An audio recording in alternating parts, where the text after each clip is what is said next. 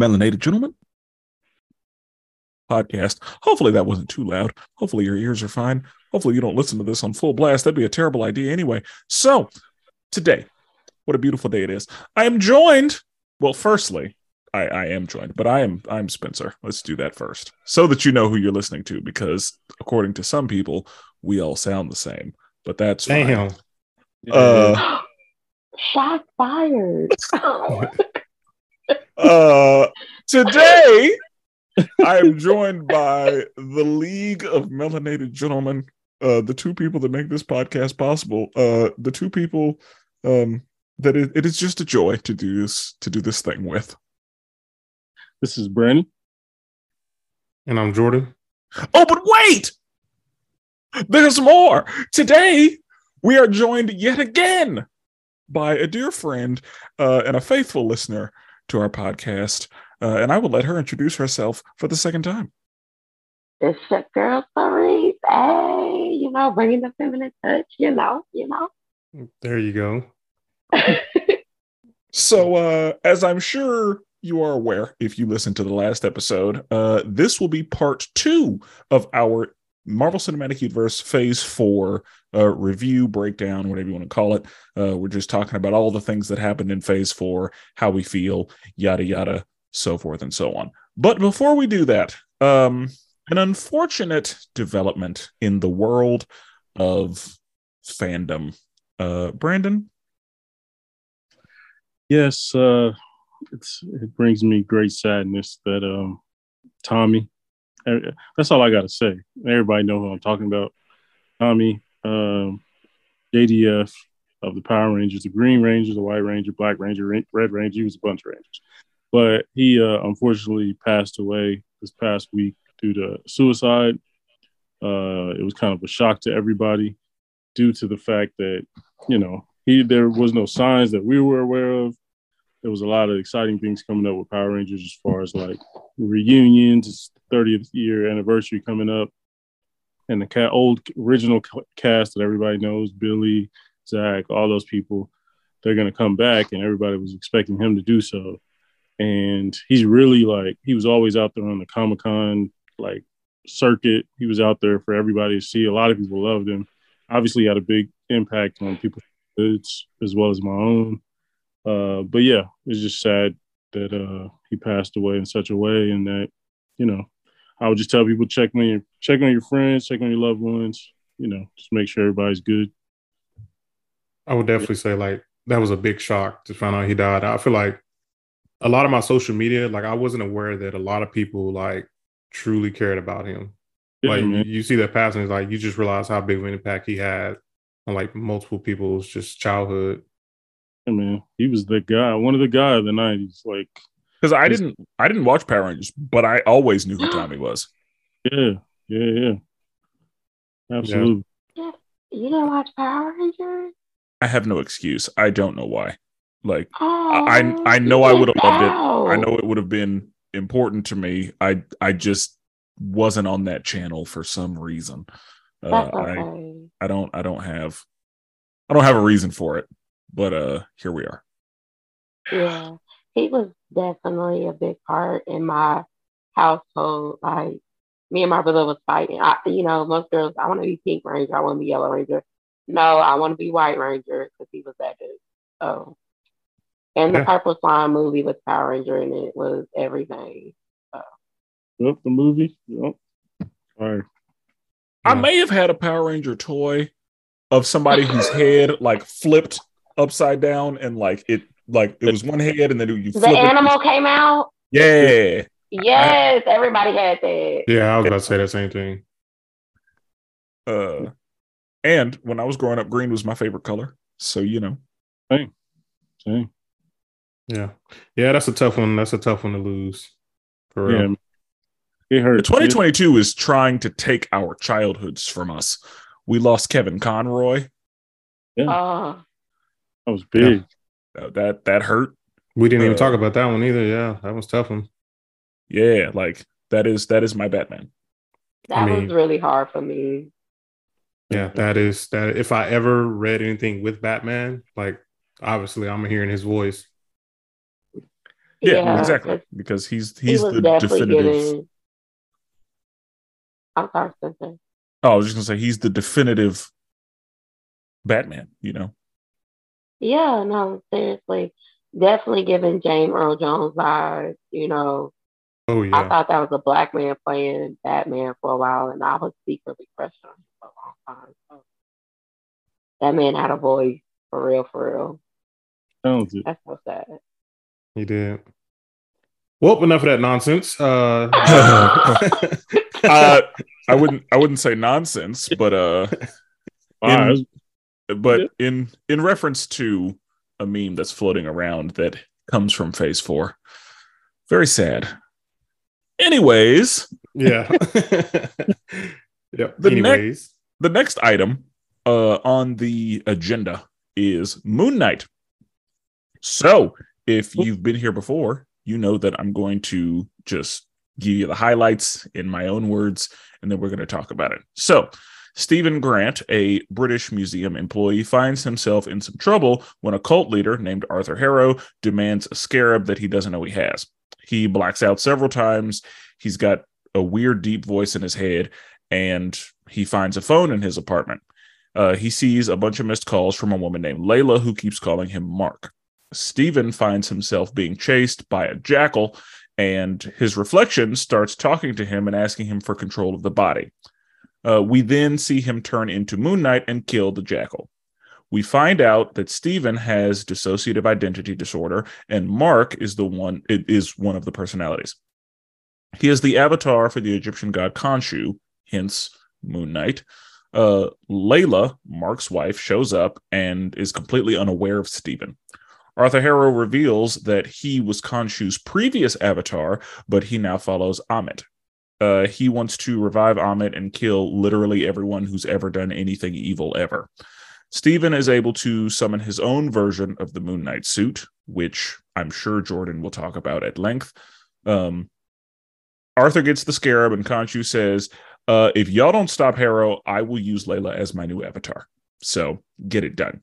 Uh, a council meets, and or a council is called with all of the other gods, and Harrow, um, so that they can warn so that they can be warned about what Harrow's trying to do, but Harrow just lies and they just believe him, making Khonshu look like a crazy person. Khonshu, Khonshu rewinds the night sky, and so they seal him away in Ammit's tomb, and the council, or I'm sorry, I'm terrible at reading. Um, the he rewinds the night sky so that they can find out where Ammit's tomb is, and then the council seals him away. There we go. Words are hard. Harrow tells Layla that Mark killed her father, but Mark lets it be known that his partner is actually the one who did it, and he got shot too, but it is Khonshu who revived him. Uh, Harrow shoots Mark, and Mark wakes up in what appears to be a psych ward.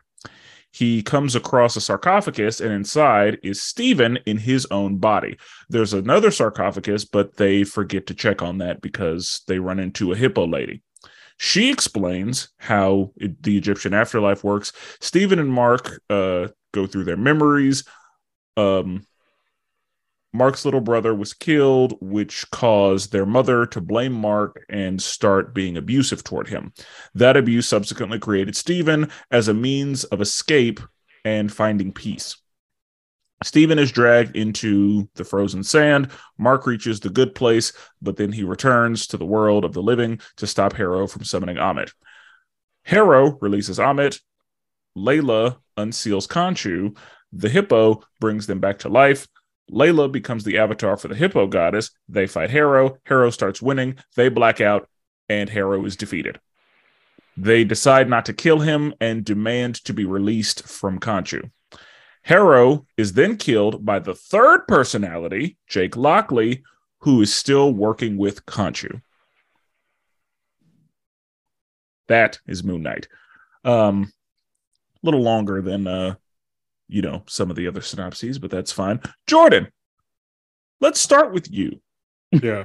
Actually, can, we- can we start with Cerees because I want to see her her opinion. I've I'm, I haven't heard anyone's opinion like outside ours. Um, I want to see what it's Cerees. What you thought about Moon Knight? I loved it. That's the shit. Like Jesus Christ. Oh, okay. Because you not gonna shit on my response like that. he said, Jesus Christ. So, so you like the? Did you have like any prior experience with Moon Knight? Like, did you know who he was or anything? before No, this? I did not, and I'm not gonna front. I did not know who he was prior before this. Um, I thought it was pretty dope. The only thing, like, I thought about it tonight. Um, it was very double standard. Um, the the bad guy. Um, yeah, you know how he was trying to bring that girl back, that that that guy back, but Yeah. he was like, we got to kill everybody who's done anything wrong. So why didn't she kill him? Like I know he was her, he was her avatar, but that- I would assume that because because he was doing her work, which made him a good person. okay, I would say, but if because you they think about it, killed, if a they really god, killed off her granny. well, I was gonna say if a god is supposed to be like, I don't know, like all seeing, like I feel like she should have still judged him. She's going to judge what him I'm later. saying. I'm just talking. I don't know. I just thinking about that now. That's the only thing I didn't like about it. But other than that, the, the show was dope, and the fact that they added in the third, uh, the third Personality. personality at the end. Um, I love that. I loved how they did talk about how um his second personality came into um That I don't episode five. huh I said it was that episode five. That was a great yeah, episode. I don't I don't think it was to protect like to find peace. I think it was to protect itself, like because a lot of people research those that people who have been in such a traumatic um incident that they have created another personality to protect them in that moment. So I like how they tackled on a mental disorder like that Yeah, um, to show a lot of people suffer through trauma, especially children growing up growing up in homes that deal with alcoholism, like his mother was going through, and also tackling how his mother was going through something as well um, about losing her son, mental disorders, and just having you know mental wellness is and illnesses is a real thing. So I liked how Marvel did tackle on that um, as well. That was actually one of my favorite things. So I'm an advocate for going to get therapy. So I definitely believe in that. So that's another reason why I loved it. Okay. I know for me, uh, all the characters outside of the X Men, like the only ones that I truly like love is Moon Knight. Like Moon Knight is my favorite character, like outside of any of the X Men. And for me, I mean, the show, I was hoping it was going to be more like the Netflix Daredevil because that's the type of character like Moon Knight is. Like he's going hand to hand, fighting people, getting bloody, taking punches. Like that's the type of character he is. And I feel like the show, it didn't want to give me that. Like this isn't the Moon Knight that I wanted to see. Um, the suits were cool. The Mr. Knight persona, love Mr. Knight persona. Um, but the way he was kind of flaunting it was got a little annoying uh, with me because I feel like Moon Knight is a very serious character, and like hmm I feel like they just did him a dish justice. And then the whole that final episode where it just turned into like a kaiju battle with uh Khonshu and uh Ammit. I was like, come on now, what is this? Like I I- just really wanted to see him go bare knuckles, beating people down, getting beat up. And yeah, it just didn't give it to me, man. And I really, I really wanted it. But like we said, even in our review, that episode five, where you get to finally see like Moon Knight's backstory, that was a beautiful episode. Like top three, in my opinion, of the Disney Plus shows, like other episodes. Uh, I, I I like the show. I feel like I need to rewatch it to give it another chance. But it was just one of those shows where it's not my Moon Knight that I wanted. Brandon, Brandon? Spenser, which one of y'all y'all want to go? Yeah, I can. Um, I yeah. Uh, it was it was solid. I mean, it, it was entertaining for a moment there. Uh, the first episode was like cool, but it was like I don't know. It was, it, and I, I'm aware of Moon Knight. Like I'm not an expert like Jordan is, but I've read some of his comics, and he's a pretty interesting guy, like interesting character. I mean, he's just a Diet Coke. Um, Bro, don't do it. he's Diet Coke Batman. Don't do Yeah. He's great value Batman. it. You know what I'm Hey, saying? Oh my god. Some great value stuff is better than the name brand stuff. You better better quit playing. That is not true. That's not true. Yeah. Well, no, y'all out here tripping. Y'all don't Oh. think some great value stuff. Have you ever used than- a great value trash bag? Uh, no, because I'm getting a name brand for that. no, stuff. exactly. All right. Yeah. but yeah, uh yeah, he just he's just Batman with some uh, some more exaggerated mental issues. Um and I just thought they didn't they didn't give us enough of the superhero. I mean, let's be honest. Like we yeah, you know what I mean? We barely saw Moon Knight. We, I wanted to see Mr. Knight way much way more just that know, was disappointing that we didn't get a lot of like Moon Knight just actually like fighting. Like I wanted more, like way more than what we got. And I think that was a mistake. I don't think it was a mistake casting Oscar Isaac, but it was also like, I bet you they were thinking, we can't put this, we can't cover this man's face all season, right? This is really great actor.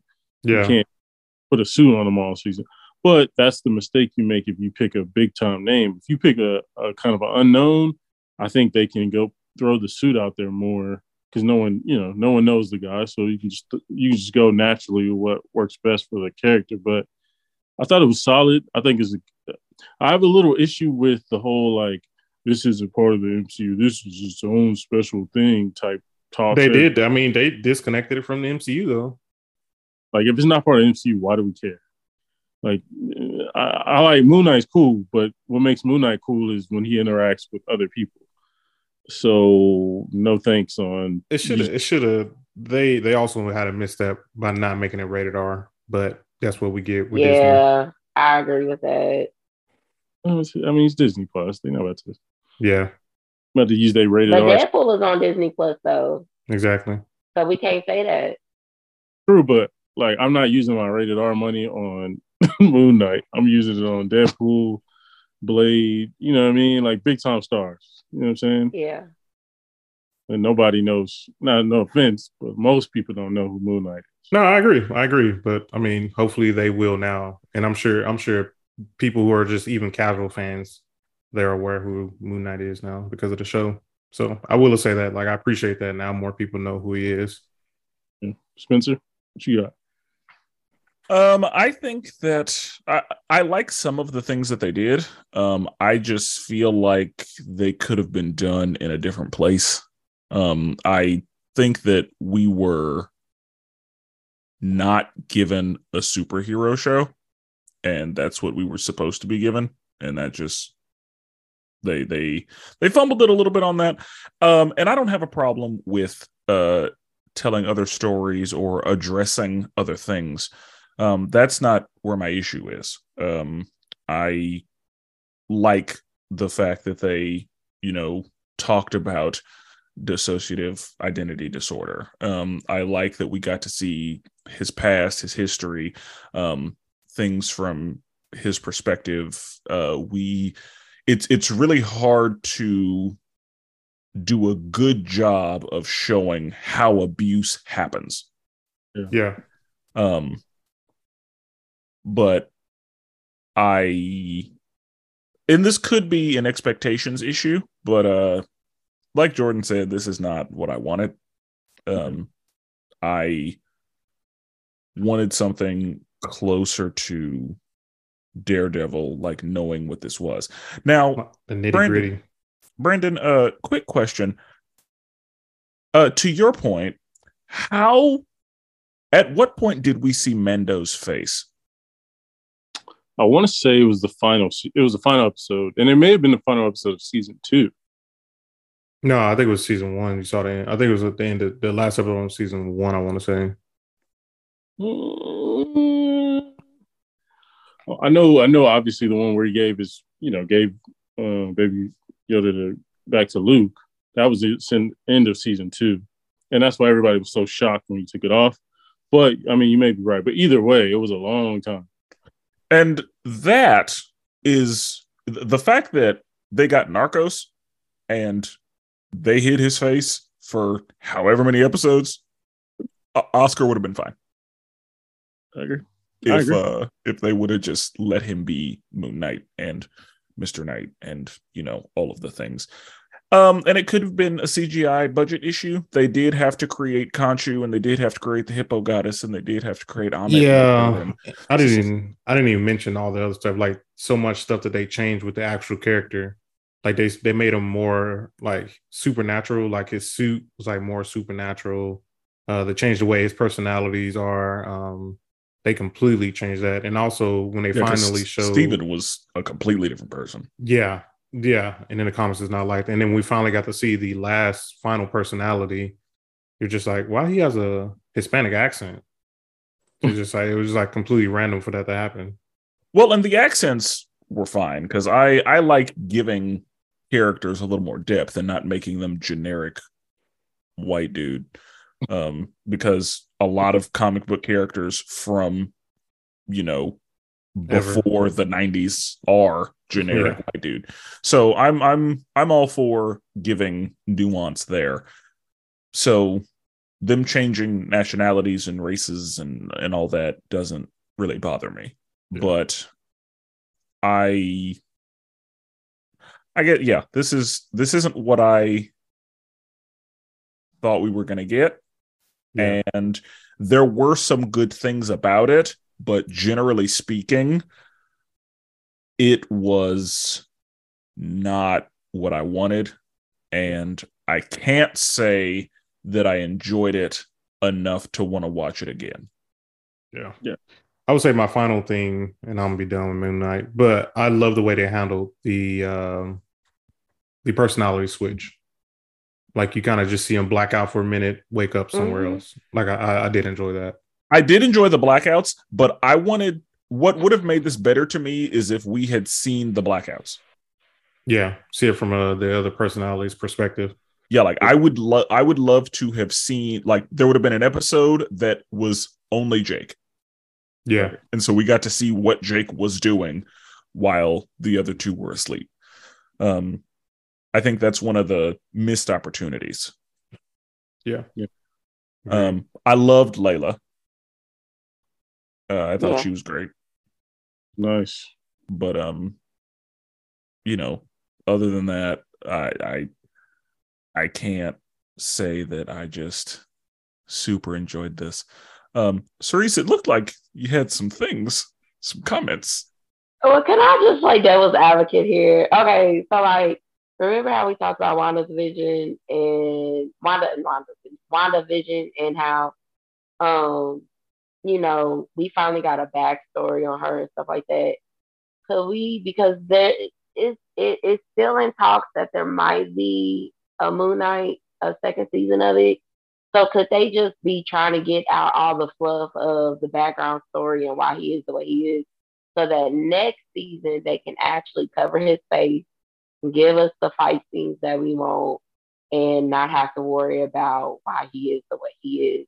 And the only character that we have to worry about being introduced is the third character. I mean, I feel like that would be nice, but I mean, Oscar Isaac is acting like he only here for one season.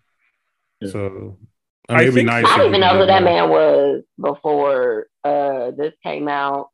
So I'm about to get my Keke Palmer on and say if somebody showed me a picture of him, I don't know this man.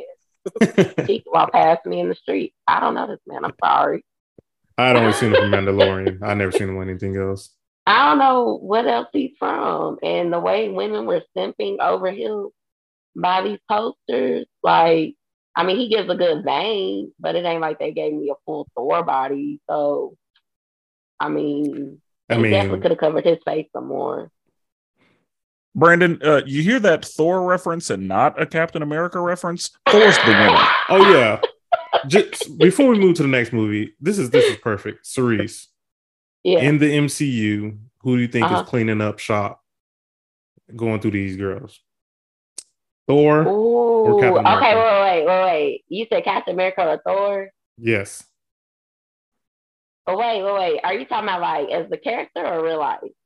And, and as the character, we in real life we know who gonna, we know Oh. who getting that. Well, As both a of them probably married. man, Thor, Thor is uh, smashing and dashing. Like, exactly. He's done got with Hulk in uh, She Hulk in one series, he got with a Valkyrie in another one. Um, yeah, he's he's fucking everybody. Um, Okay. Captain America is giving monogamy to you know exactly. uh, He like a good boy. to I'm the saying he to the didn't, pre- Carter lady, whatever her name is. he didn't He's, present the he's not smashing nothing else, but who can smash. It isn't who got the highest number. It's who who could have the highest number. You know what I mean? Could have the highest number. What lady doesn't want a bolt of electricity coursing through her body as she getting some D? Oh Come my on now. god, my ears. I don't know if I should so have sorry, brought this up. you asked me an opinion. No, do not I mean, apologize.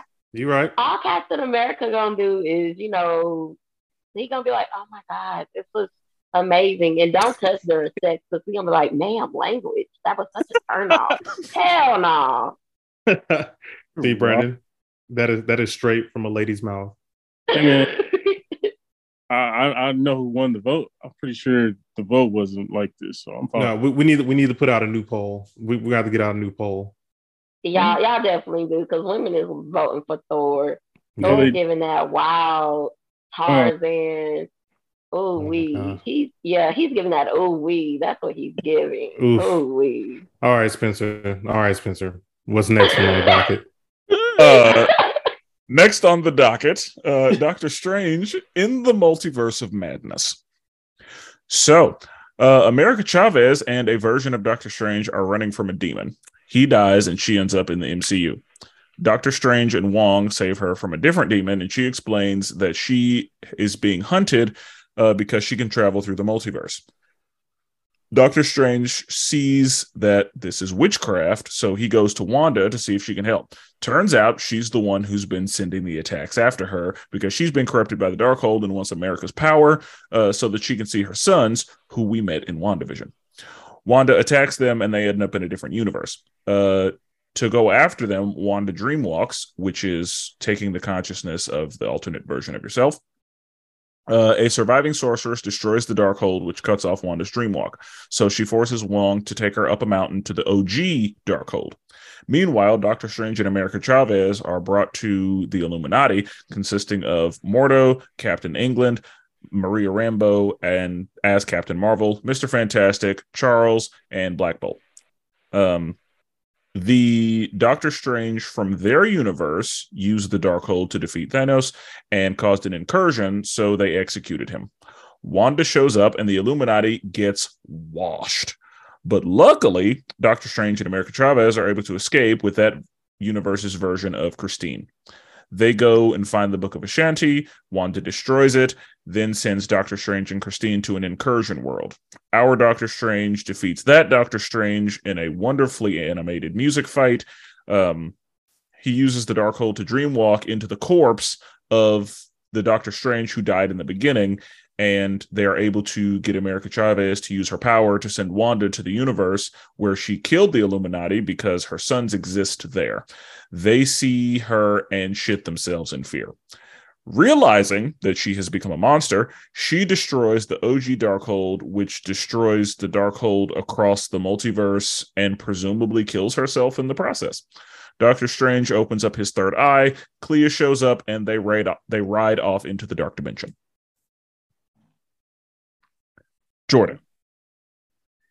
I really enjoyed Doctor Strange. I I really enjoyed this movie. The the fight scene, I just want to say the fight scene with the music, that was such such an amazing scene. Like that was so great. Um I enjoyed seeing Wanda kind of do Wanda stuff. Like you got to see how powerful she was. I love seeing Black Bolt like just straight up, you know, tear um that Doctor Strange apart. Like you got to see a fraction of his power. I thought that was really great. Uh, obviously, the biggest thing for me was seeing Professor X with the hover chair. Like, man, man, man, man. It, it just goes to show you that you can do Professor X in the hover chair and he doesn't have to be in the wheelchair like he was on like the rest of these movies. Um, yeah, I really, I really enjoyed Doctor Strange and I enjoyed seeing um, um, America Chavez kind of use her power. Like I thought, like the way that she used her power, like you got to actually see the star uh, when she broke the dimension. Like I thought that was really good. Um, but yeah, overall, man, I really, I really enjoyed Doctor Strange. Brandon. Uh, I'm saying, man, uh, I'm a huge Doctor Strange fan. Uh, I've probably read more of his comics up there with Venom, but I've probably read his comics probably the most of anybody. But uh, love the character. I really was a fan of Doctor Strange one. I know some people aren't, but I really liked it. And so this one was a really cool one because you had a really cool villain. It was a cool little twist. Yeah. You know, uh, with the trailer kind of showed like, oh, okay, they're gonna be fighting together. You know, Scarlet Witch, Doctor Strange, that'll be dope. And then that switch kind of it was like, oh damn. And then, you know, the horror aspects of it all, like Oh yeah. yeah, and George said like the the Illuminati that was dope, and even just showing like yeah, Black Bolt that was cool. I I didn't like the way they got washed like that, but it's fine. It's whatever. I, I get what they was trying to do. Uh, but overall, I really liked how they showed how powerful Doctor Strange is, and just showed like if Doctor Strange wanted to, he can mess all this up if he wanted to right? But he's just here to be a sorcerer supreme and take care of things and make sure the mystical realm doesn't mess up this realm. So um overall, man, I really like Doctor Strange too. I think I think is I think overall, I think right now it's kind of underrated, but I think over the years, because its rewatchability is pretty high, I think it'll like um, keep rising on the ranks. Uh, phase four movies, but over overall like MCU movies overall. So yeah. Um, I unfortunately I disagree on the rewatchability Mm. because I so so here's what happened. When I saw it originally, I really enjoyed it and I didn't have very many critiques. Um and then I kind of heard a lot of people uh discussing their issues with Wanda and the fact that she was nothing like she was in WandaVision. And I was like, you know, that was the Darkhold. Uh that's fine. She got corrupted. I get that. Um then I watched Umbrella Academy and the third season, I think it was the third season, the third season of Umbrella Academy had a similar situation of a mother who was doing really heinous shit to reunite with a child who no longer existed. And when I saw it in Umbrella Academy, because it wasn't the main thing happening, like it was happening, but it wasn't the main story. So I kind of saw it in in a bubble. I was like, that's a problem uh as far as the way women are portrayed in media and superhero things. Like that's that's problematic. And I think that with that being the case, with the fact that they basically said that like it, it gave women get hysterical vibes. Like i didn't i didn't like the message that i felt like it was giving. I'm not saying that's what was happening but that's what it felt like was being said the fact that we saw this happen. Because whenever whenever we see in media a dad trying to save his children usually he is viewed as heroic and he is viewed as you know doing the right thing for the right Like reason. John Q. but when we saw it here it was villainous and nefarious and it was hurting other people and it was just done in a way that made it negative. negative and i think the rewatchability for that reason is going to be an issue Mm. now Yeah, I don't know about all that. Um sounds like you didn't have problems. Yeah, no, yeah, I don't know about all that. I think I think it's again- still gonna be rewatchable. I didn't have a problem with it until I saw it uh, like again in a different situation. Then like it occurred to me that it was a problem. So initially I couldn't see it. So could it could it it, took be a me seeing it again. Could it be a situation like okay, Wanda was trying to get her kids back, and these people were in her way trying to stop her from getting her kids back? That's like any parent would do. If somebody, if somebody, if you're trying to get your kids, people are in your way, you're gonna move them out your way. Is, it, By is, is, she the bad guy for that? For just trying to get her kids back? She uh racked up a pretty good body count. they they were they were in her way, man. It'd be like that sometimes though. And I'm not uh, again, the the fact that she was portrayed as the villain and the fact that she was made to look like a crazy person for what she was doing I think is where the problem is. Because again, there are situations where if somebody is trying to save their kids and they do it by any means necessary, then it's looked at in a better light or it's looked at as a better thing, or they are not viewed as an evil person for wanting to save their children. Like like John Wick, he he killed a whole bunch of people because his dog got killed, but somehow John he's the Wick- hero. John Wick killed a whole lot of people because they killed his dog and stole his car. So he went and collected bodies, So he's the And- hero, huh? and he's the hero for it. Uh, like the- he's not viewed in a negative way. Now that's not really comparable, but I was gonna say, like those those are very different situations. Wanda created a a fake universe controlling lives for those And- children. And one of the things that bothered me while I was watching the movie, I was like, if she can control America's ability to use her power, then why does she need to take it and kill her? Like, that's the kind of shit that's like, so y'all are making her, y'all are going out of your way to make her evil. it was a Darkhold, man. Come on now, it was a Darkhold. Okay. Didn't think it clearly. Yeah. um and you know okay but i i think that that was a step back as far as women being portrayed in superhero things she redeemed herself at the end, though, right? she killed herself because she realized she was being terrible and she That's what- presumably killed herself like we don't, know think she. I mean, you know, that's that's redeeming though. She she realized the error of her ways, and she was like, "I'm gonna just stop." It took her kids shitting themselves in fear at the sight of her for her to be like maybe i shouldn't be slaughtering all of these people Uh, Um, Cerees, should we get? Let's see what Cerees. Uh, okay, so I halfway agree with Spenser and I halfway agree with Jordan. Um, I'm gonna start with agreeing with Jordan first. Um, I definitely believe that this. I've seen this movie more than once. Um, and Brandon is absolutely right. Um, in respect that Doctor Strange, to me, he's one of my favorite Avengers. Um, I've actually seen that more than I've seen any other Avenger solo movie, including uh, Black Panther. Um, I just love Doctor Strange. Um, he's a smart aleck.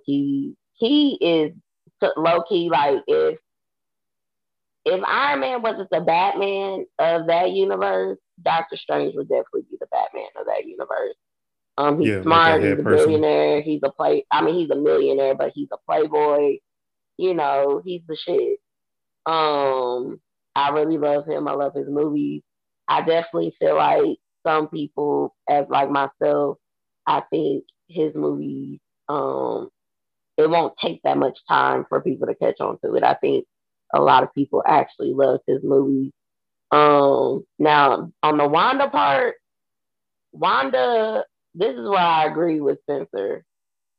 I was ready for Wanda's character to die. And I'm saying that because she was, I understand she was going through trauma, but Sis's storyline stayed the same. Like age of Ultron, she lost a brother. Then she get with Vision, he dies in um Endgame part one. Then, you know, she gets WandaVision, she creates a town, her kids and Vision gotta go away.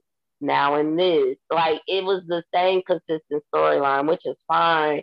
But when are we gonna realize that no matter what you do, these people aren't coming back? Like I don't think they made her look crazy. I just think they made her look I don't know. Okay, they made her look crazy. They did. they made her look crazy, but I understand, like, you know, wanted to fight for your family, but you can't fight for a family that's not there.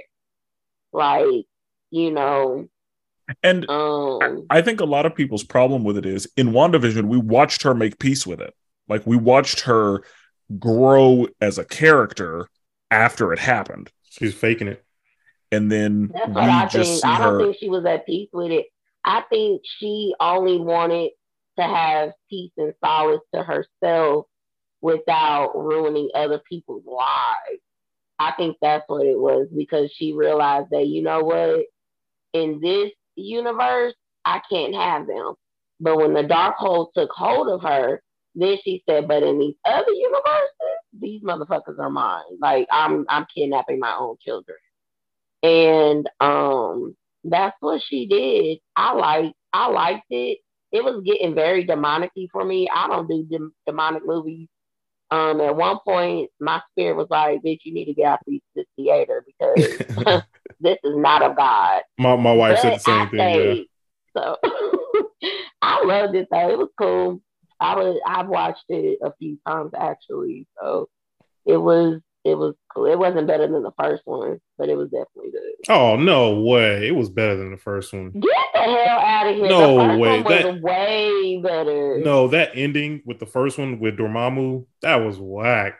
That was not whack. That was solid. That It was was No. not. However, I just didn't like the fact how um w- the the homie, you know, was taking everybody's powers and they didn't play off of that. Like I feel like that should have been an episode in what is. Like what happens if Odu took Doctor Strange's powers away from him? Oh, you're talking What about would uh, what is something Silas? I thought No. it covered a K. Kaecilius. Yeah, Kaecilius. There we Yeah. go.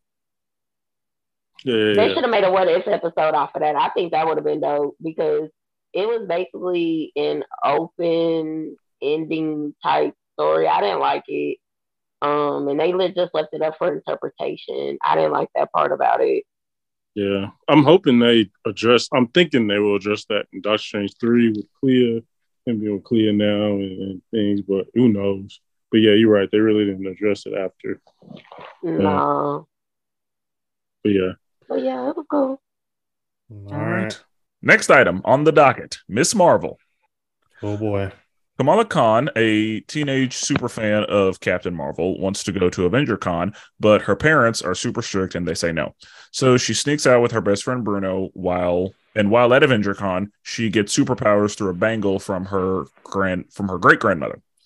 Uh, she and Bruno start training to get her to be better with her powers. Kamala would rather hang out with a handsome teenage high school boy named Kamran. Kamala starts asking questions about her great grandmother, but she keeps being given the don't worry about it treatment.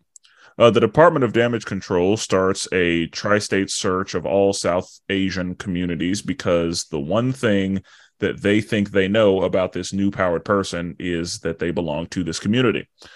Kamala is saved. Uh, Kamala saves a young boy's life. Damage Control is chasing her, but she is saved by Kamran and his mother Najma. She explains that they are Jinn trying to get back to their home dimension, and Kamala can help. Helping could be dangerous, so Kamala wants to take a minute to think about it, but Najma ain't got time for that. Kamala has a vision of a train, and her grandmother has the same vision and asks them to go to Pakistan. While there, Kamala meets another handsome teenage boy, Kareem. He is a member of the Red Daggers, a group trying to keep the clandestine from destroying the world. Kamala is sent back in time to uh, the partition where she meets her great grandmother Aisha. Turns out um, Najma killed her. So when Kamala's grandmother, who was a child at the time, got separated from her father, it was Kamala who led her back. Najma gives her powers to Kamran and kills herself to save the world. Then, being chased by damage control, Kamala and her friends do some Home Alone style hijinks, and Kamran gets safely to Pakistan. Bruno tells Kamala that she's got a mutation, and Kamala and Captain Marvel switch places unexpectedly. Oof. Brandon, all right.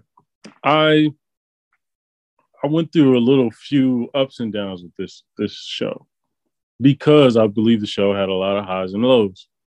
I think starting like the first like what three episodes, that was outstanding television. Like that was the art style. It felt, you know, me. I love a coming of age story. It was perfect in that in that in that realm. And Kamala was funny. Bruno was dope. Um, the way she was getting her powers was cool. I don't, you know, obviously we've talked about her her power set change. Not the biggest fan, but whatever. We work with it, and the way she used her powers was cool. The way her family was the star of the show to me. The brother was hilarious. The dad was cool. The mom was like a real mom. You know what I mean? Yeah. She wasn't random. Like she was a real mom to be getting on your nerves and all up in your business. Um, and especially if that culture sounded very, very accurate. Um, I love the relationship between the mom and then the grandma. Uh, that was dope. Going back to when they went to Pakistan, and so yeah, but obviously the lows were when they brought in the was the Jinn. Yeah. Mhm. When they brought in that whole thing, that's when the show started going down a little bit. They should have stayed in New Jersey, uh, and maybe a, a quick flashback episode of Pakistan, but stay in New Jersey. Keep it local. Yeah, because once they left, it took us out of all the art. They changed the whole art art style. It was no longer like that, you know, graphics going on in the show that was fun. All that went away. The villain was trash. Um, I Who's the villain again? Oh, that kid.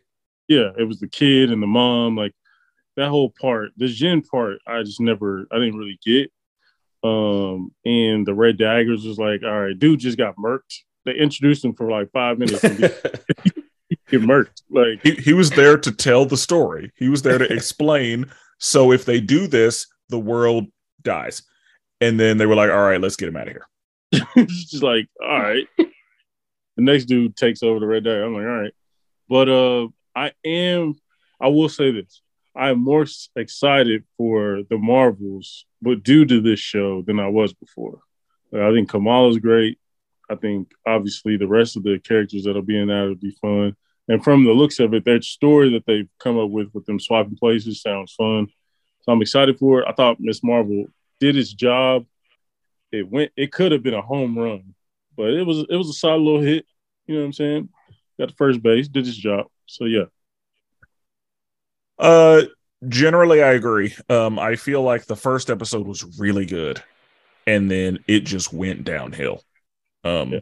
no, no no episode captured what that first episode did um because the first episode gave me i feel like a completely different show than the rest of the show Mhm. um i love yeah like i loved the family and their interactions uh just the banter and and all of that like i i would have wanted to just see a show of her being a regular teenage girl trying to figure out life um Which they should have did, just like Brandon said. They should have just kept it local. Yeah like they should have kept it tight Mhm. and them like doing all these stakes i think was not a good move i see why they had to i guess Sure. but I don't like even see it- why. It, it, it, she, I feel like they didn't have to take a world level ending. yeah like but yeah when they said the world could be destroyed uh okay uh there were some things that didn't make sense like i didn't understand how she just gave kamran her powers and if she had those powers she never used them um Yeah. I don't know why uh when old girl like her her like friend uh touched the thing she just died immediately but when Najma did it it actually like did something Mhm. um there were I had a lot of like consistency questions like that okay that didn't make sense but um yeah I think that they dropped the ball because I I feel like I, I almost feel tricked because the show that I got in the first episode made me want to watch the whole thing, and then I watched the whole thing and was relatively disappointed. I didn't hate it, but if it wasn't a Marvel property, I would not have watched it. 100%. Um, and that's after having watched it. Like I was just, uh, eh, eh. Uh, Cerees. Uh, I agree. Um, I'm still fuzzy on the ending from that. Like, I I didn't really understand what the hell happened. Just to be honest, like, and I, I pay attention very closely. That shit still got me on fuzzy mode. Um, definitely agree with y'all about the first few episodes. Like, it was definitely tight. I love the cultural aspect of it. um, definitely gave a positive uh, representation of, you know, um, Muslim co- culture and people that come from that region. Um, I loved how they stay true to, you know, federal agents coming into the mosque and, you know, penetrating on these people based off of their beliefs and their, you know, their skin color, of course um, deeming them terrorists before deeming them as American citizens. I loved how they, you know, threw that little gem in there without actually saying it. Yeah. Um, and I, I also, along with that, I like that whenever they did go into the mosque, like they were all ready. They were like, they all had their IDs out. And they were like, Yeah. we've, we've played This this our first before. time. Yeah. Yeah. And I was like, Yeah. oh my God, that's brilliant. no, seriously. And, you know, the little girl is telling her, like, unless you got a warrant, you are illegally on this property. Like, I loved how they allowed these people to speak freely and say that we are Americans before we are anything else to y'all. So I thought that was pretty dope. Um, yeah. Um, but other than that, it was just you know, it was meh. I didn't love it, but I didn't hate it. So I would definitely get it like a five out of ten. Um, I was very apprehensive to watch it at first. I was like, this shit look boring. But then when you watch it, and then like me, like I said, I love cultural aspects of things. I appreciated that um a lot out of it. Like I said, the villains were ass. I I very much feel like they forced that. Like I don't know what it is with Marvel, but they have to have a villain in everything instead of just allowing people to go through life. They I think they really need to focus on sometimes living life day to day is its own villain. You don't need someone to come into your life and make that uh make it harder for you. So Yeah. I agree. I agree with all y'all on that. I mean, for me, I mean, you guys already said I'm not going to spend a lot of time on it. The only thing I'm going to say that that you guys didn't say or mention is the and Brandon making faces already because he already know what I'm about to say is the whole Miss Marvel talking about she's a mutant. Now that she's an inhuman, first of all, she not about to be switched over and think she gonna be a mutant. Sound like she is. This ain't happening. like Who's a mutant? Did you not catch that? So the uh her friend uh Bruno, is that her name? Bruno. Yep. Bruno, it was like on the last episode, he's like, Oh, I finally got your DNA back. And it looks like you have a mutation in your DNA. And then as Get soon the as he said that, here. She got her powers from the bracelet, bro. and then and then what also as soon as he said that, you hear the X-Men theme song from the animated series play for like what, like two seconds maybe? Like you quickly hear that and you're just like, No, I heard that. no. Bro, So yeah, I mean, I'm definitely not team Kamala for a mutant, which is I'm going to say in the comics right now with this brand new event that's going on. I feel like they're doing something different to the mutants. Now they're trying to say that they are deviants from the Eternals. So we're gonna whenever we get to Eternals, like obviously we're gonna talk about deviants again, but they're gonna say that now they're trying to say that mutants are a deviation of these deviants that were here before. And so that's like one of the big things. Um, I know Brandon, me, you, you, you, me, you were texting about the other day. That's one of the big things right now. While the Eternals are trying to come at the X Men, is because they're trying to say that they're deviants. So I don't know what Marvel's trying to do with the mutants. This is making me a little angry. I don't get. Only reason I don't get it is she's like the perfect character to be an X Men. Like, Why? Like if I looked at a cover of X, if I'm visualizing a cover of X Men, and it's Wolverine, Cyclops, and Storm, Professor X, and there's like three random people, she could easily be in there. That's racist, bro. But that's not a What? No, Okay. you don't. You don't like people with mutations. I, I understand, bro. They're not all the What? same. Are you talking First about? of all, you forgot Rogue. You forgot Cyclops. You forgot B. Of the team, I'm like, I'm about the name everybody. I mean, I'm just saying there was no randos in X Men. Like What? you ain't an X Men friend. We got- we got all Everybody hitters, named bro. Mama know that whole squad. There were Exactly. randoms all over the place. They're literally there I'm is talking for the cover. He said for the cover, there's like three randos. There are no three randos in the cover. it's always randos. It's Angel. It's it's some random dude with an X on his belt. We don't even know. Come on now, they give them X patches to anybody. You ain't got. You ain't got to get. That's the thing. Like it was the whole thing was it was a school for gifted children. So there were a bunch of random ass gifted children. They were just at the school. They wasn't X Men. They just at the school.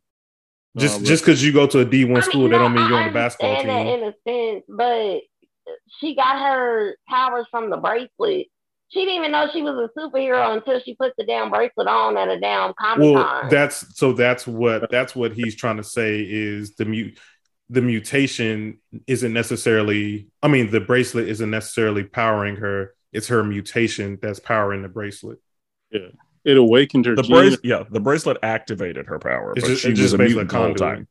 which is I cons- really don't like that at all. Like that just really killed. That made her go from a five to a four.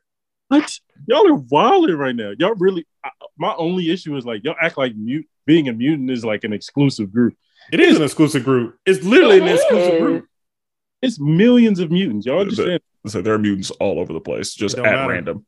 It, it don't matter. They were like JFK got killed because he was a mutant. Yeah, like they're they're just making everybody mutants. Every like Brandon said, they're handing out X patches all over the place. Like it's a varsity jacket. You get a little patch under your jacket. yeah, yeah, like you just slanging them, slanging them. like You remember in say- X two, all them red dots Charles saw? oh, you think- No, no, he's. No. I forgot about that. Bro, Like, but them, really- them are mutants. They're not. They're not on the basketball team. They just go to the school. bro, you Okay, but that but not even, but not even that though. Like they're they're supposed to be everywhere. That it's the evolution of mutation. Like Exactly. I understand that, okay. but her shit, they literally you can't say that. I don't like the fact that they're saying her mutation is getting stronger because of the bracelet. She didn't even know she was she had a mutation until she put the bracelet on. Like but I really thought she was a superhero with the bracelet. If we're being if we're being cons- technical, it is consistent. When does the uh, gene usually awaken? Like what like age? Like when you're a teenager, Yeah, like going to puberty. puberty. when you hit through when you hit puberty or something. Okay, that she's in that age. It's, I mean, they're honestly playing homage to. Like it'd be different if she was a grown ass woman and they'd be like, "Your mutation gene awoken." Y'all be like, "What?" But they're like staying with. I and just, I- also, I've I've always Uh, just quick sidebar. I've always thought that that was weird because there are definitely mutants who are born with some mutant shit, and for them to say that all powers activated puberty, nah, Nightcrawler was blue from jump. Hmm, Period. So no, that's nonsense. I feel like that's one of the things that's like changed over years. Because yeah, so after this is completely down a rabbit hole, but after the whole Wanda thing wiped out all the mutants, the first mutant that was born again was Hope Summers. But it's like you were born a mutant. You were the first mutant born.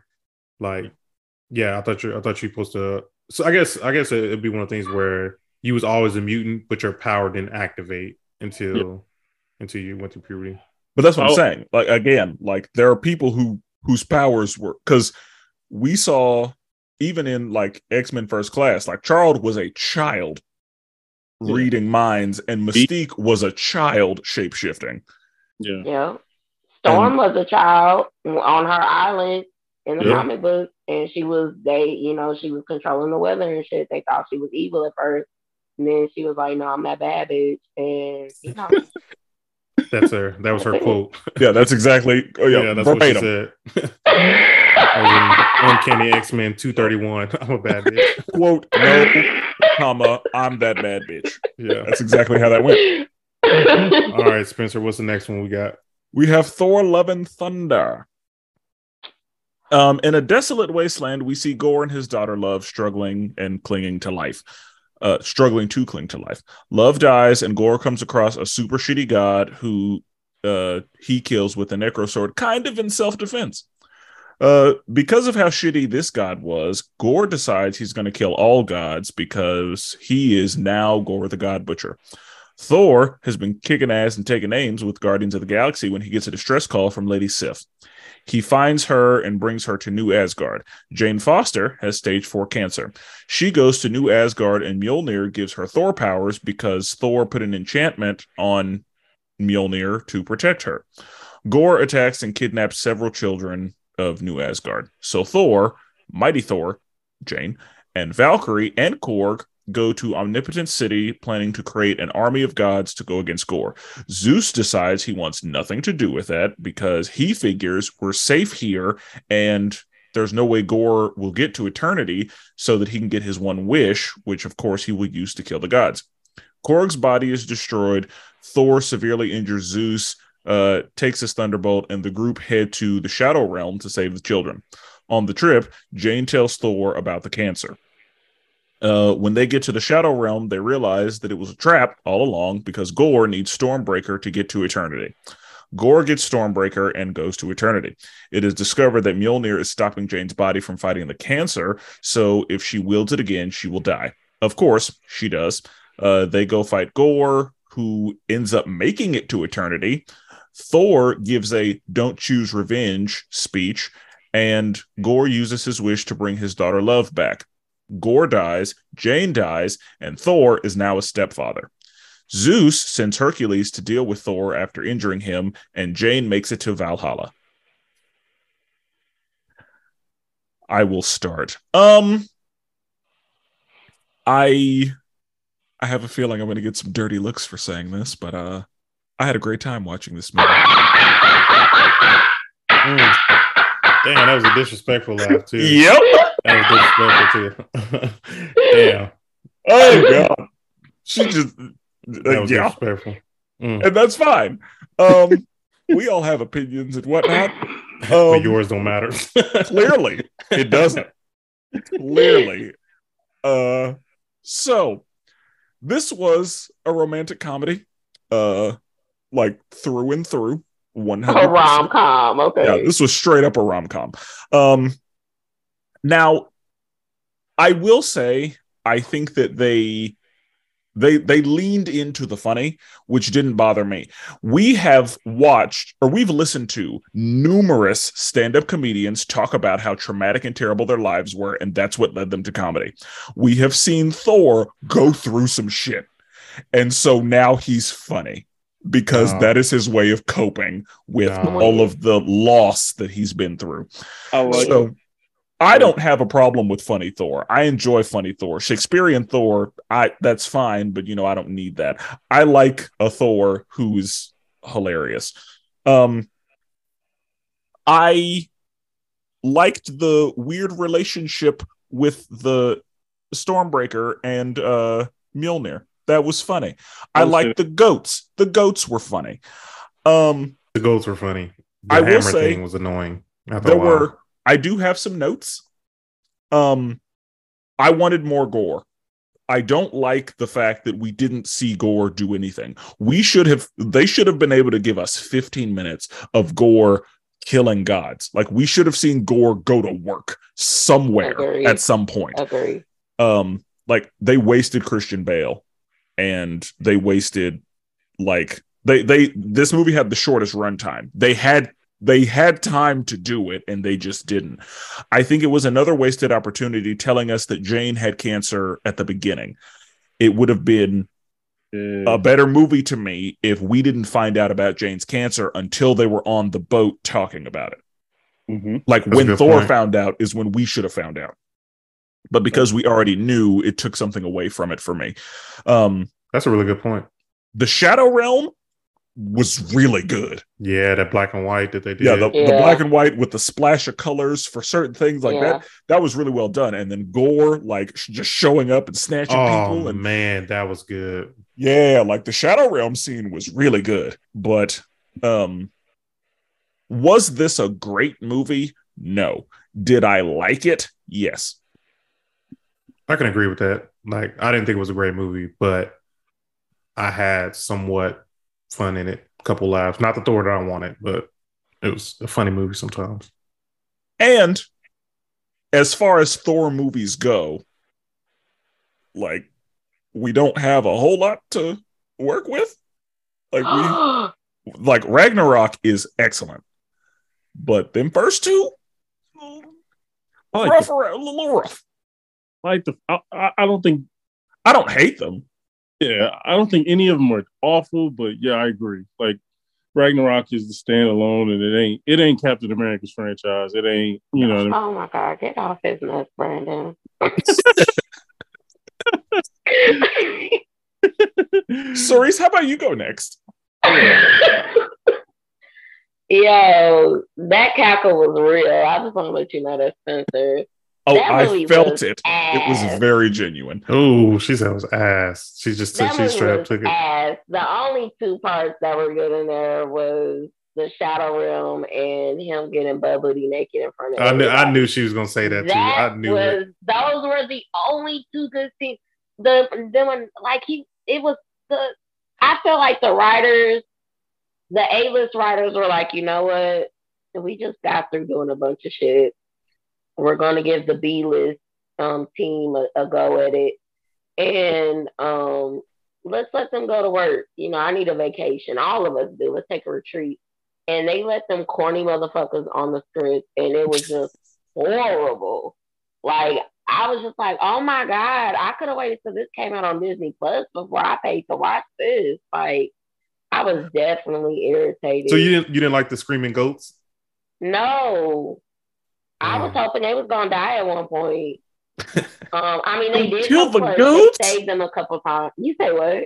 She wanted them to kill the goats. Oh I no. did. I did. Um yeah, I did not enjoy that movie. Like that is my it when, that's my second to worst thing on this list.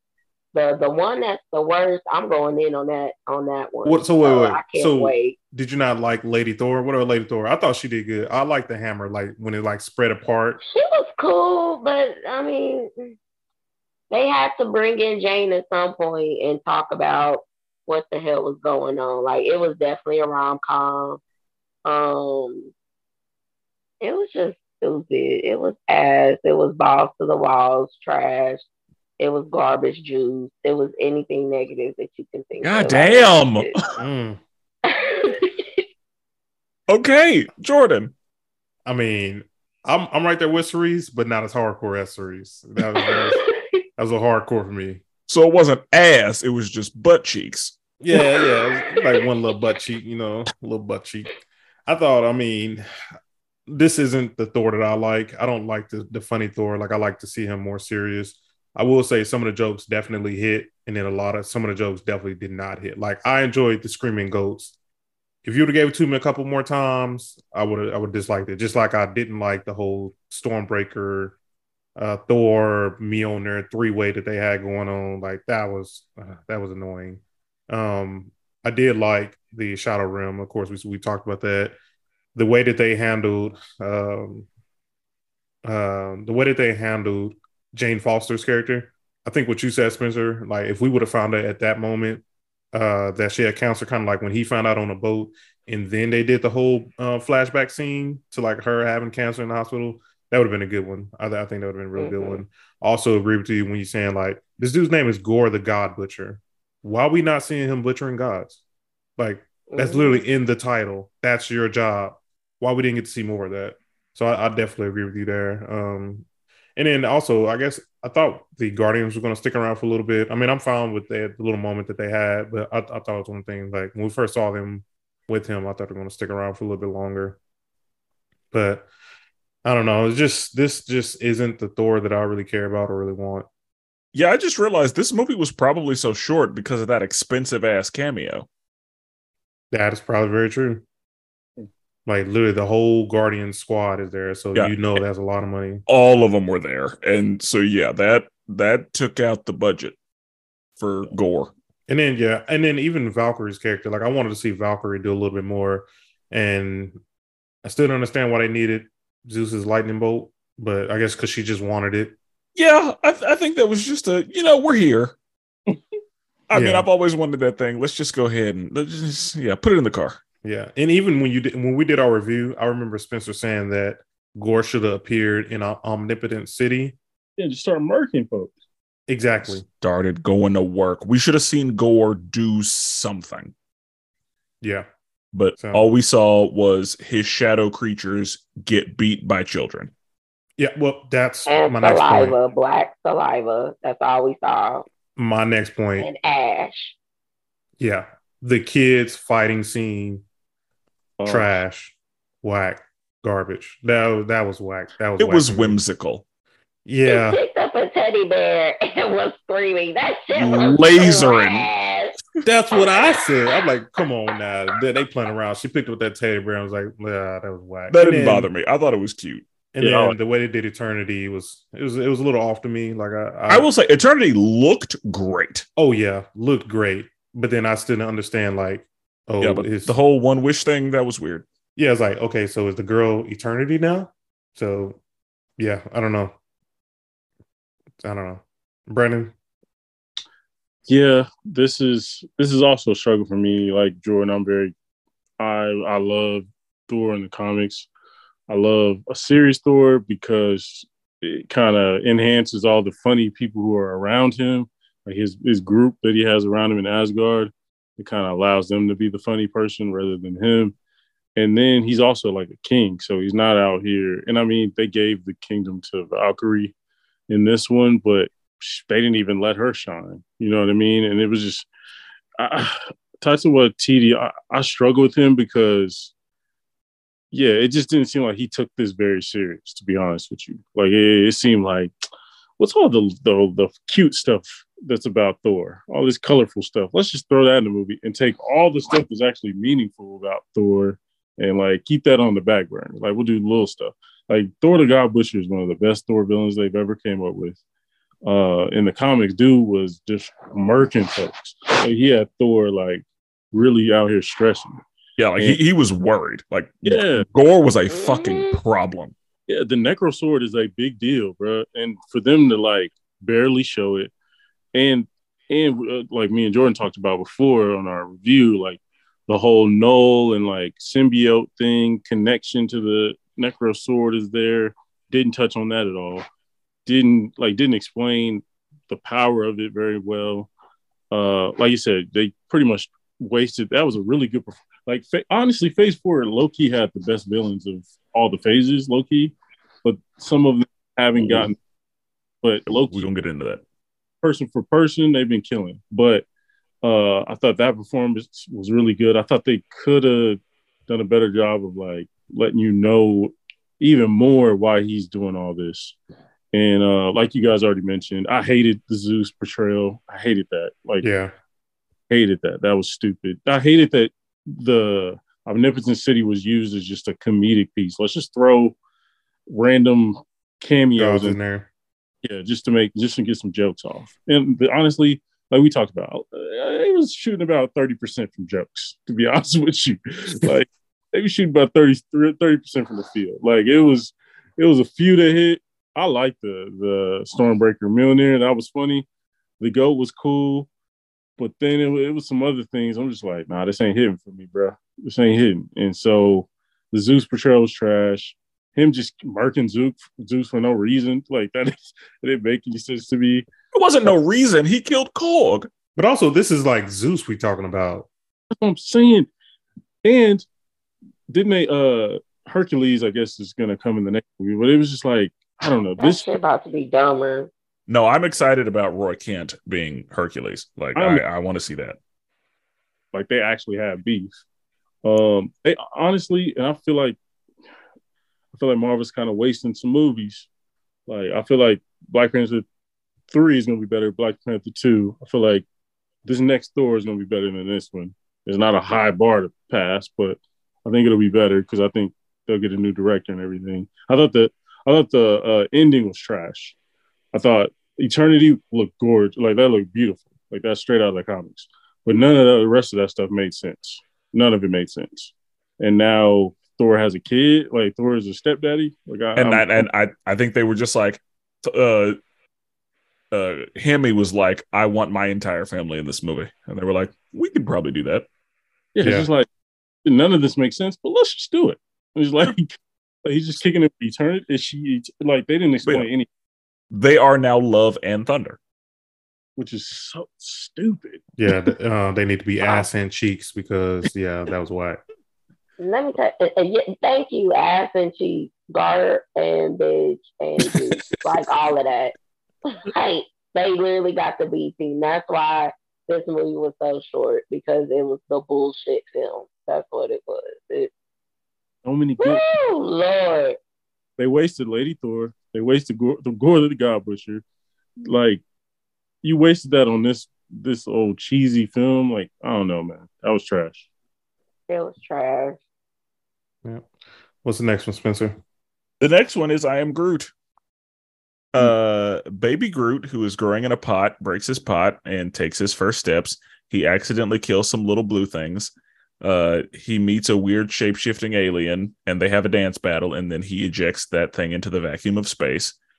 He finds mud that makes his leaves grow, and then he shaves a bird that's getting on his nerves, and he causes an explosion on the ship.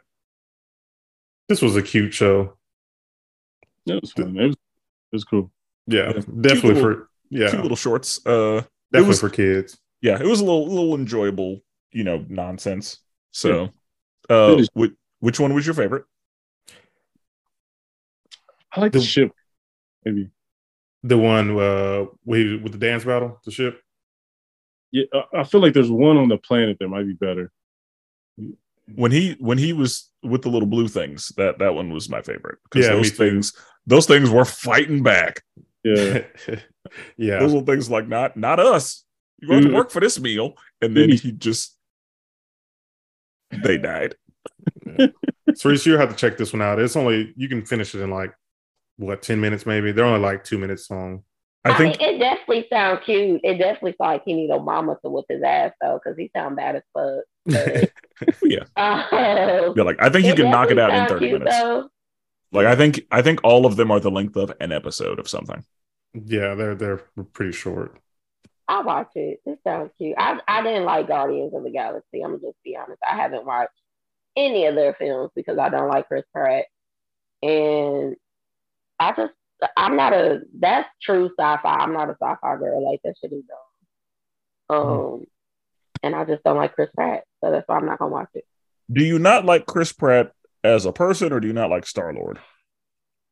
Oh, Chris Pratt as a person, definitely don't like him. Like I, even when he was Wow. in Parks and Rec, I was like, this is a character we didn't need in this. Like, I, I just, to me, he's a crappy ass actor. He's just a Damn. tall. He's a tall dude that they was like, oh, we can put a body on him, and we can feed him corny jokes, and everybody's gonna love him. That's all he is. He he. There's no depth to him. He's played the same character over and over and over again. So no, I'm good. I don't like people who like easy paychecks. All right. I like easy paychecks. I'm gonna be honest with you. Oh, But anyway, anyway, No, no, don't apologize for, for feeling that way. Um, it's so funny. There was one day on the socials I saw a um, who's a celebrity you don't like for no reason. I feel like yours is Chris Pratt. no, mine is Gabrielle Union. To be honest, don't like her. Really? Can't stand Gabrielle Union. Like, and I growing up, I always felt like she didn't like light skinned women, and she said it in an interview. she did. I did not like light skinned women because um they were just, you know, the thing to be and you know, they were always getting the roles and stuff. I can understand why she because she's a, a chocolate woman in Hollywood. But she just and she played the same character in every movie too, that angry black woman that can't get a man and then she do he cheat on her and then she's even worse than when she started. So sis, I need you to diverse that portfolio. Like something. I mean, Halle Berry, she was light skinned, but she gave We a crackhead. we, uh we we getting we getting down a tangent. We getting down a tangent. We getting down a I'm tangent now. really Let's sorry. I'm just saying. let, let's yeah, bring it back. Let's bring it back. Let's That was my bad. I'm sorry, y'all. that was my bad for opening that up. Yeah, Uh, she's passionate you about that one. so, uh, women in Hollywood. Let's do She-Hulk. That's a good segue. Jennifer Walters, an attorney and cousin of Bruce Banner, uh, becomes She Hulk when their blood mixes after a car accident where a Sakaarian spaceship shoots at them. Or I don't know if it shoots at them or if it just shows up. Um, I don't remember. I think It it just, just showed up, I think it just appeared and then it was like, oh no. Uh, even though it was like above them. Why would they cause you to crash? But anyway, yeah, yeah, yeah. I mean, I think it, it, was it, chasing them. it would be startling to see that. Be like, that that's an oh shit situation. All right. But anyway, um, Titania interrupts her court case and she knocks her ass out, causing her to get fired. So she gets a new job as the head of a superhero law division. Her first case is Emil Blonsky, Abomination. Things are going well until it comes out that he is involved in an underground fight club that we talked about in Shang-Chi a little bit. Uh, despite that, she is able to get him released. Uh, Bruce leaves on the Sakaarian spacecraft, and the wrecking crew tries to steal Jennifer's blood, but they fail. Titania trademarks the name She Hulk and sues Jennifer. Jennifer is able to win the case. Jennifer goes uh, to her friend's wedding and she meets a nice, handsome guy named Josh. They hit it off, smash, and she gets ghosted. Jennifer's colleagues come across Intelligentsia, which is a right wing group that basically hates everyone that isn't in their group. You know who their group is? Um, Emil Blonsky's inhibitor stops working, so Jennifer and his parole officer stop by, and everything seems to be fine. Her car gets destroyed, so she is stranded there. She joins a therapy session. She has a breakthrough, and it is discovered that Josh stole her blood, cloned her phone, and, you know, was just a shitty person and was working for Intelligentsia the whole time. Jennifer goes up against Matt Murdock in court, and her client kidnaps his client afterwards. So they end up working together, and She Hulk and Daredevil save his client, and then they smash. Uh, Jennifer is accepting an award, and Intelligentsia takes over the projector and smears her reputation. She gets pissed, briefly loses control, and is taken into custody by damage control. She is released with an inhibitor. She, uh, she, uh, the show starts to end and there's a random mess of appearances and she's like this is not good. So she breaks the fourth wall and talks to kevin the ai responsible for mcu storylines. She convinces kevin to change the show so hulk king and emil are arrested. Hulk has a son now and she and matt are dating maybe? And she gets her job back. Oh and wong breaks emil out of prison. Can I go first? please Okay. This shit. B team took a break from Thor and they gave this shit to C team. This look here, this made Thor look like it won an Oscar. This shit was ass. His terrible. Everything garbage. Throw up. I I was like, oh my god, they were so focused on being, you know, so funny that they really like her talking to the audience that shit was annoying. Like I was just like, oh my god, like I hated the show. That's all I'm gonna say. Like this shit was dumb. I could have did like She Hulk in the comics. She was it. She was whooping ass, taking names, and you know busting into the buildings like the Kool Aid Man. Like she was the shit. Um, but this She Hulk, like attorney at law, boring, gross. I mean, the most excitement we got was when Megan Thee Stallion was in there. But other than that, I was like, I was I fell asleep almost on every episode. Like I was in it for ten minutes and I I went to sleep after that. I was like, uh, we can go to the next episode. And I've seen every and I had to rewatch it just to say I watched it. Like it was it was horrible. I hated it. That's it. Damn. jordan I, I kind of feel bad because I mean, I, I liked it. I feel like my opinion don't even matter. so y'all don't disagree much Uh, I mean, I, I enjoyed the show. There was a point where I almost dropped, I almost dropped the show. Like I think it was, uh, it was uh, the wedding episode and the episode where she was trying to get her name back. Like those Yeah, two those- episodes played back to back. That was bad. Yeah, and I was like, all right, I might be done with the show. But I mean, overall, I, I enjoyed the show. Like I thought, it, I thought it was funny. Like, but I also had to take my mind out of it. I had to say that this isn't a superhero show. This is a sitcom. Like, and then once I started thinking of it as a sitcom, I enjoyed it. Now, I will say I did not enjoy the final episode at all. The I so I don't mind the fourth wall breaking. Like, I don't mind that. Like, Bernie Mac did it in Bernie Mac show. He addressed America. Plenty of characters addressed the audience. But when she broke the fourth wall, went into the writer's room and said, Hey, this ain't gonna work. Let me talk to Kevin. Kevin did that nonsense. The Hulk came out of nowhere.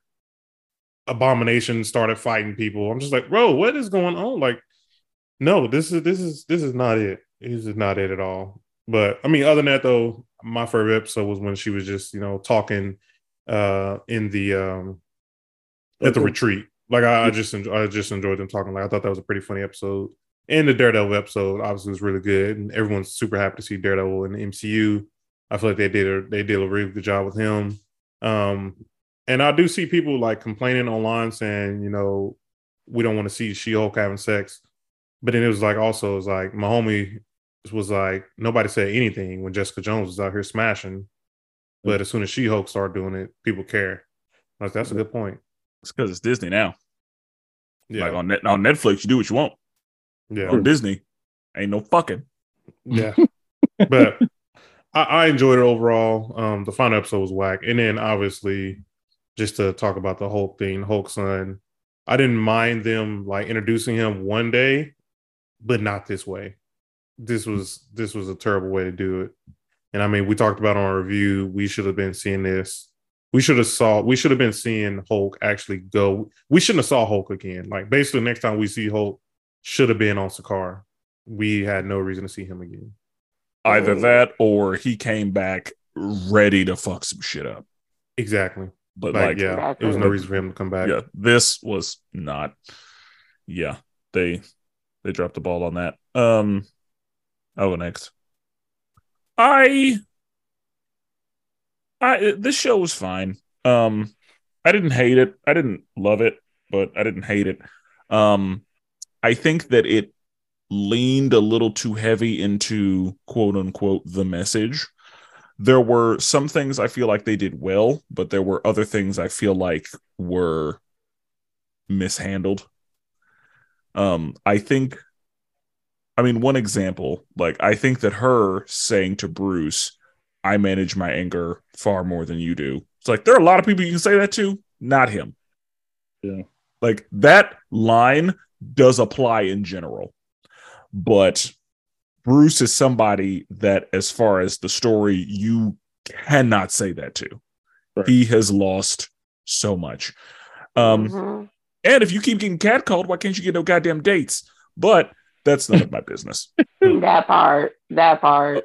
Um, anyway, I enjoyed it. Like her character and the things she was doing, I enjoyed. I actually thought it was refreshing to have um her just being capable and confident and Yeah. you know just out here doing work and knowing that she's very good at what she does um i don't i don't like that like every single man in this show was either terrible or incompetent like Mhm. that that wasn't great um i mean i guess other than matt murdock but we already knew him so but i i feel like again this show went out of its way to say like men are awful Because y'all Okay, are. hold on. Time out. Because back in the day, y'all was making women, especially women that worked in the office, we was there to sleep with the boss and then become the boss's wife. Like we was just Oh. to jump off of the office. And we were And I'm dumb not- as fuck. and I'm not taking that away. I'm not saying that women have been portrayed positively at all. I'm saying that we are at a place where we are aware of so much and I feel like having every single man in the show be negative isn't a good thing either. Well, the homie wasn't negative. The guy that was on her team. Yeah, he was stupid. uh, he wasn't stupid. He was smart. he He was- was portrayed as like relatively incompetent. I would say that I liked him. actor's great, and Yeah, Pug. Yeah, he, but he usually plays the dumb guy. I will say in Arrow he didn't, but usually comedy wise he plays he comes off as dumb. I don't know if he was supposed to be or not, but And again, if I, I just don't like that all of the men in the show that we hadn't met in some prior capacity was either a terrible person or looked at as incompetent in some form. What about all the men at the retreat? That's what I was about to say. They were trying to correct their ways and be better people. But I guess they were kind of incompetent because they was kind of some trash villains. Yeah. Okay. Um I mean Jordan. yeah. Anyway, uh I I thought that the message was heavy-handed and I don't think that bothered me that the message was heavy-handed, but I kind of wanted them to like there there were some things that were done well. Like I think that the random female lawyer award uh I think that was a really nice allegory for um like random participation trophies and the spectacle of um like Miss America pageant type things. Yeah. I also like that in that same episode, you know, we've seen Bruce destroy entire cities and he's seen as a hero because of the stuff he did, but she destroyed a projector and was taken into custody. Yeah, that was a little much. But that's exactly how that shit would have gone. Like her being a woman and losing control in any form is like because she's a woman, that's how that would have gone. And I like that they tackled that. They were like, yeah. I love how you pointed that out because being a woman, I didn't even see that. Like, I, I love how you just said that. Like that, that's a that's a great observation. Because now thinking about it, she was upset because basically they showed revenge porn on her almost in an aspect, and she was upset. yeah, So- like she she, she, slept be. she slept with Yeah. one she slept with one dude and they were like, she's a slut. You know, Yeah. Meanwhile, Tony Stark. Yeah, like She Hulk, you should be pissed. You have every right to be furious. Like they Yeah. are smearing your name, slander, like your reputation. It, like, yeah, yeah, you should be furious. And the fact that all you did was destroy a projector, like, yeah, yeah. you handled that pretty well, I'd say. But That's a brilliant observation. she quote unquote lost control. Yeah. And yeah, but uh, Brandon, Uh, I rare. This is rare, guys. I lean more towards Jordan here. uh, I thought it was good. I thought um overall, like it was the most. It was the most one of the most fun shows to watch of the Disney Plus era shows, just because the comedy was good. They, you know, I'm a fan of sitcoms, so I like it like a new adventure each, you know, each episode or whatever. And uh, and Jordan talked about the wedding episode was trash. The uh, you know, she lost her rights to the name or whatever. That that was stupid. Uh, but otherwise, like the the retreat one with uh, Abomination and the rest of like l- like F level characters, hilarious. like they got her to open up. like that was that was really good yeah. obviously um the finale was garbage but everything else really good. Um i think the reason it falls is yeah the they did way too i'm not a fourth wall person. Don't don't need it. Don't need it at all. Doesn't do anything for me. But uh they did it way too way like that's over the top. Like those that's just to make that's for like clickbait type stuff. So people can be like yo did you see that she-hulk episode? She just told she jumped out my Disney Plus. Like, you know what I mean? you know, so I'm good on that. Like, I'm cool. Uh, and there was no there was no end to some of these stories. Uh, the Frogman episode with Daredevil that was hilarious. That one was funny. Yeah. Mr. Immortal uh was pretty funny. Like he could just die. Just that was my favorite episode. yeah. He just When-. Like they were just like tearing into him, and he was like, "All right, I'm Yeah. just gonna." out right quick. uh, but yeah. oh, I I forgot to mention uh Madison. oh, Madison We need more of her. Yeah, she was amazing. She was really good. Oh, she was so good. Should have been in the show more. Yeah. Uh, The Like, best I- friend slash legal aid. My favorite, Nikki. Loved Nikki. she was good. Wait, Nikki who's was- Madison? Madison with the Y, but not where you think it is. Yeah, two N's and a Y. Oh, the drunk girl with Wong. Yeah. She was alright, but I like the home girl. Nikki was she was a one. Oh yeah, Nikki was 100% my favorite character. And I knew that from jump. Like when I saw the first episode, I was like, I'm gonna like Nikki. He was cool. He wasn't like a game was changer. loyal.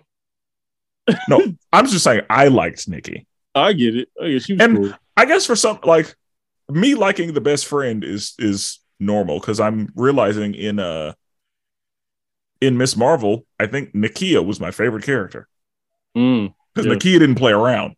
yeah, she didn't. She didn't. Uh, yeah, She-Hulk overall thought it was really good.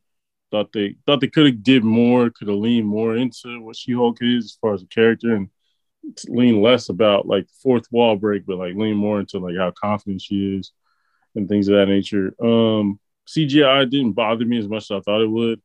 Same. I I, didn't like hate it. Character of Luke was funny. Uh, like the dress, uh, the designer or whatever. Oh yeah. He was funny. hilarious. Um, what was I gonna say? The lawyer parts was was all right. Um, but overall, I thought it was solid. I thought it was it was it did a pretty good job overall. Um, yeah. So I'm Okay. the only She Hulk hater.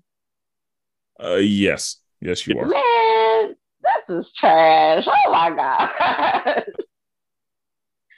I mean, and that's okay. Like The we Meg the we Meg have Thee different Stallion opinions. episode though. Boy. we have different opinions about things. Uh, I love I love that y'all loved it. Like there were so many people I- who had a problem with the Megan Thee Stallion episode, and I don't understand why. I think I don't those, understand why either. those little incel kids who like don't like women and they they refuse to see women as people and they only view them as objects. So they Yeah. should have loved the Megan Thee Stallion episode. Yeah, but they don't like black women. thanks. Period. Yeah, Say that again. yeah. What's next, Wo- Spenser? Women, women having fun is a problem. But Exactly. Yeah. all right, uh, Werewolf by Night.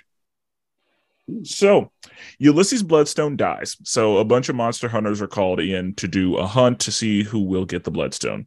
Elsa Bloodstone and Jack Russell end up working together to try to save the monster being hunted, Ted.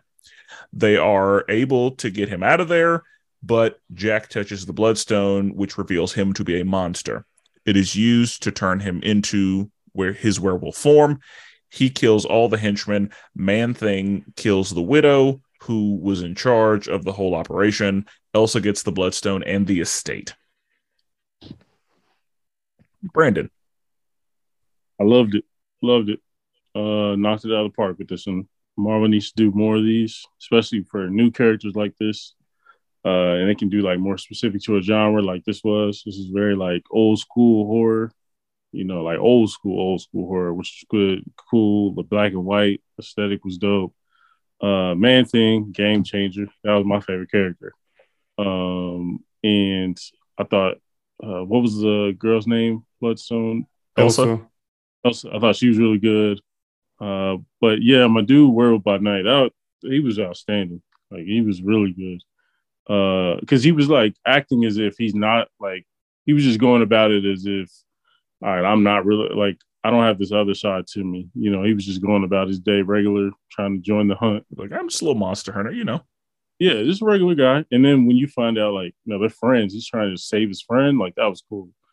Um, and yeah, I like the I liked how gory it was. You know, I'm not a big gore guy, but I like that they went to that extent uh, for this. And overall, and the, the fact that it was tight, it was one little one shot, that was cool. Like you got your little experience and you kept it moving. And hopefully they extend from that. I'm hoping they do this for other characters just to keep kind of like a warm up, see what people think about them, which in this case, people loved it. And then we can get more maybe this person could show up in uh, Blade or whatever, you know. So I really enjoyed it. Okay. Uh, I also thought it was really good. One thing I will say, Marvel uses black and white very well, at least so far. Like every every time I've seen them use black and white, which is like twice. yeah, I said Um, two for two. Yeah, like very well done. Um, but yeah, uh, I enjoyed it. It was good.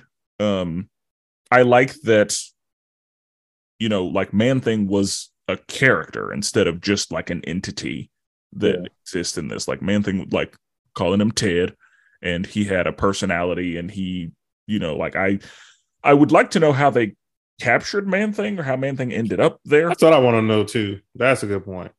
but you know, and how they got the Bloodstone in Man Thing. Yeah, I have some questions, but that's neither here nor there. Um, yeah, I thought it was pretty good. Um, I enjoyed it, and I agree with Brandon that they should do more of these. Yeah. series. I ain't even gonna lie. I watched half of it and I turned it off. I got sleepy. Like I like the black and white. Don't get me wrong, but um, it was very slow paced for me. Um, and I was cooking dinner that night too, so I had to work overtime. at There's a lot of external factors with this one. Yeah, Man, I did not watch this at all. Like I tried to, but I went to sleep. It was a lot going on that day. But um Elsa was very pretty. I thought that I thought that I thought the mama was a bitch and I hope she died. Um, Uh, I can definitely tell you she definitely did die. she died. She okay, good. Cause she was she was definitely a bitch to her daughter. Like just and she was weird. Like who keep who laughs at their husband's corpse? Like it was it, it got a little grotesque for me at the beginning. I was like, this is nasty. Um but I knew something was weird about the guy that was like, Oh, um, no, I haven't really killed anybody or I was like, something's off with him. Like, why is he acting like this? But now that y'all have explained it, I'm like, okay, he was just trying to save his friend. So that's pretty cool. But that's all I got. I don't really have nothing on that one. Yeah. I mean, I'll be short too. I mean, because Brandon and Spenser both talked about it. Like, I, I really enjoyed this one. I 100% agree that Marvel should continue to kind of do these one shots. I would love to kind of see a Howard the Duck one shot, just because we've seen him already twice. I think he would. I think that will make for like a good one shot, whatever story they can come up with. Um, I think that should be the next character to get it. But yeah, I enjoyed seeing Man Thing. I enjoy. I enjoyed seeing you know Jack Russell. Um, the black and white did it. The the fact that they were able to show blood finally in a Marvel project was really good too. Um, even if it wasn't black and white, like it was still enjoyable to see them, you know, attempt to get a little bit more darker. So yeah, I definitely enjoyed this one. Definitely looking forward to more one shots. Cool, cool, cool. Okay. And the last item on the agenda for phase four Black Panther Wakanda Forever. So, Shuri is trying to recreate the heart shaped herb to save T'Challa from a mysterious disease, but he dies. Their mother becomes queen, and when she is questioned by world leaders about why they aren't sharing vibranium, she basically says, Because I don't trust you, motherfuckers a vibranium detector is created, which causes the leader of Talokan to show up because he doesn't need the world coming to his home and discovering what he's got going on, and he ain't trying to be messed with. Namor says to Wakanda, Bring me the scientist that created the machine, or I will lay waste to Wakanda. They contact Agent Ross and find out that she is a young MIT student named Riri Williams. Uh, Namor's people show up, kidnap Shuri and Riri, and Okoye is stripped of her title as General of the Dora Milaje for allowing this to happen. Uh, Shuri is given a tour of Talokan, and Namor tells Shuri his story so she knows what the deal is. He says, basically, um, I hate the surface dwellers and I plan to wage war against them. Either you're with me or you're my first target.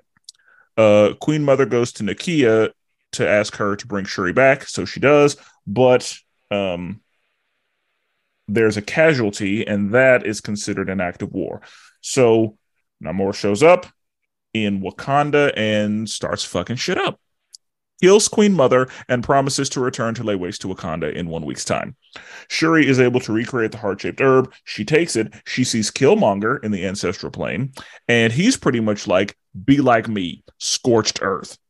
Um, the Wakandans lead Talokan into a trap. Uh, Namor and Shuri fight. Uh, she is about to kill him, but decides to instead not allow her vengeance to consume her. Uh, Namor yields. His people are pissed because, well, like, what, what are you doing? Like, why are we why are we doing an alliance? But he explains um, an alliance is good for everyone involved here. Uh, Riri is returned to the United States. M'Baku opens up the floor to challenge for King of Wakanda, and Shuri meets her nephew T'Challa, son of King T'Challa. Very nice. So, um, I'll go first. I thought this was a beautiful film. Um, it had so many good things. I don't have very many negative things to say about it. I will say Riri's uh, Mark II armor was hideous. Oh yeah. Um, I will say, as far as character introductions, uh, this was not the best we've seen uh, for Riri. Um, like, if we compare hers to other characters that have been introduced, I would say Kate Bishop was probably on the higher end of like character introductions. Um, as far as this new younger class in shows, um, and this one compared to that one was just like okay, it wasn't bad. I enjoyed it. I'm glad we saw her. Um, but it was it was okay, but not spectacular. Um, but uh, I thought this movie did a really good job. I will say with confidence, Namor to me is the MCU's best villain to date. Okay. Thanos, on. Yeah. Oh, God, Tenoch Huerta did incredible work in this show and he didn't get wasted he didn't die we're gonna see him again um yeah tenoch oh god he did so well and angela bassett was shooting for her oscar. Yep. And was. Um because yeah. I am queen of the most beautiful nation Yeah. on They should- earth. And i have sacrificed everything. Um and there were like there were some powerful moments because whenever uh whenever M'Baku was like we probably shouldn't destroy the planet like this dude's trying to do and Shuri was like was my mother not worth destroying the planet Yeah. and he had to be like "Now, hold hold on hold on now I didn't say that look. but and I thought it was great that he went from we killed the fish man to hold on now Yeah. Yeah. let's think about this because he got his shit cracked open yeah, he found out Namor was a problem. Yeah. Got his Right. shit cracked. Oh god, it, I was worried M'Baku died. I really was. But when he started breathing, I was like, okay, okay, we're good. but yeah, um, there was a fucking problem. Like, even dried out, he was giving Mhm. Shuri the work. He was giving her the business. Like, she got impaled. She probably should have died. Probably. I'm wondering what that that suit is. It really gonna? Yeah, because she she like he went through her and the rock, like so she couldn't even pull it out. She had to cut it off and like walk forward. You know? So that it went all the way through, Right. and it was pure vibranium. Yeah. So like, Yeah. yeah, she should be dead. Um, or I guess he just missed all the organs because you know he was dried out. So he he he he, he misaimed a little bit, but regardless, um, one of the things that I really liked that this movie did that the first one didn't do, um, and I'm not trying to take away from the first one. I'm just saying this movie did it. Um, we know as black people what experience we have with the CIA and like law enforcement. And in the first movie, the CIA dude was like Team Wakanda, like committing treason for Wakanda.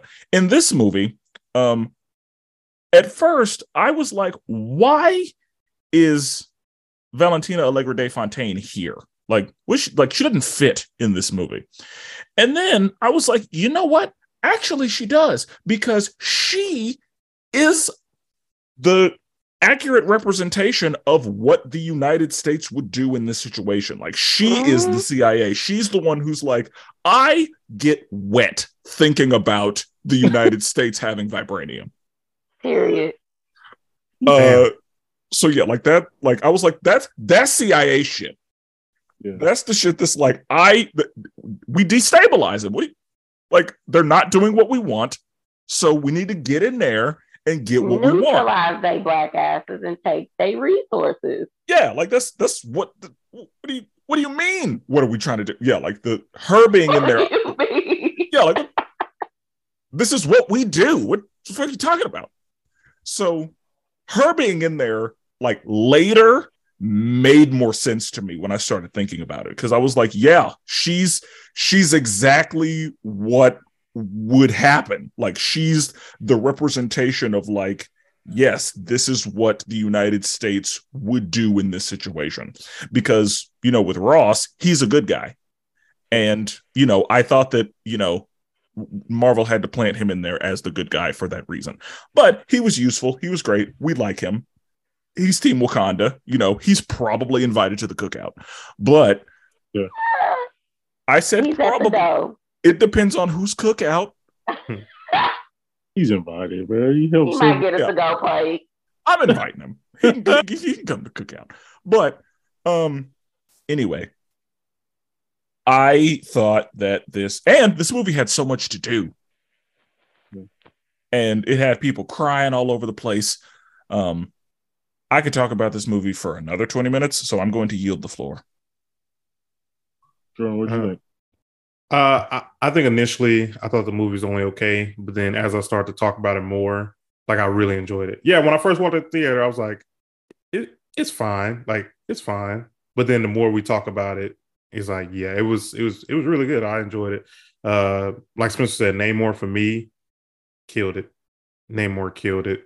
Um, Riri, her suit absolutely trash, garbage. Didn't like it. Um, but yeah, overall, I mean, I really enjoyed the movie. Like, I think Black Panther, they did a good job following up to it. Very emotional movie. Very emotional. Yeah, Yeah. I I saw it a second time this past weekend, and I, I was similar to Jordan. I was a little higher on it than Jordan when coming out of it. Uh, this past the weekend, my first time seeing it, uh, the emotional moments for some reason or another didn't hit me as much. I guess because I was just taking everything in. But the second time I saw it, that's when like the emotional parts hit you more because you you know what's coming, so you can kind of dive into it. And yeah, the the moments where like they were showing T'Challa and showing like, bro, everybody in my theater was crying when uh little T'Challa walked out. Like they was like, like they was Yeah. all falling. He because that's something I wasn't ready for. I was ready for like I was so at the Yeah. beginning when T'Challa died, I was ready for that. In the Right. middle, when Queen Mother died, I was like, okay, I was Yeah. kind of I was kind of prepared. I don't like it, but Right. like I I okay, I my mind knew this could happen. Whenever Lil Daddy walked out, Yeah, I was not ready. yeah, She Well- told y'all though. Did y'all not catch it? No, not until it happened. She said when she was like, "Okay, let me before you go out there, let me finish, and then we can join you." I said, "We? Who the fuck is with her?" oh So yeah, that's how I was like, I said, "Oh, they got somebody that's about to come in here that's important." And then when they showed him, I said, "Oh, thank you. This is this is an honor. I love that." it was Yeah. it was that I you know me and Jordan were recast uh, T'Challa. We were re- team recast T'Challa, but and I'm still that way. But Yeah, me too. I'm still that way. However, they did a really good backhanded way of recasting T'Challa. You know what I'm saying? Um, so yeah, I thought the movie was great. I thought I thought it was missing a like a star player. Like we had a star player on the on the, on the other end with Namor, but we didn't really have like I needed a, a person. You know what I mean? Sure, he was cool, but yeah, I'm not. She wasn't filling the shoes of T'Challa or anything like that. So, but that's kind of the one of the few critiques I had. But Cerees? Uh, I loved it. First of all, it's a 20 out of 10. Like it gave me the I, I'm gonna piggyback off of what Vernon just said.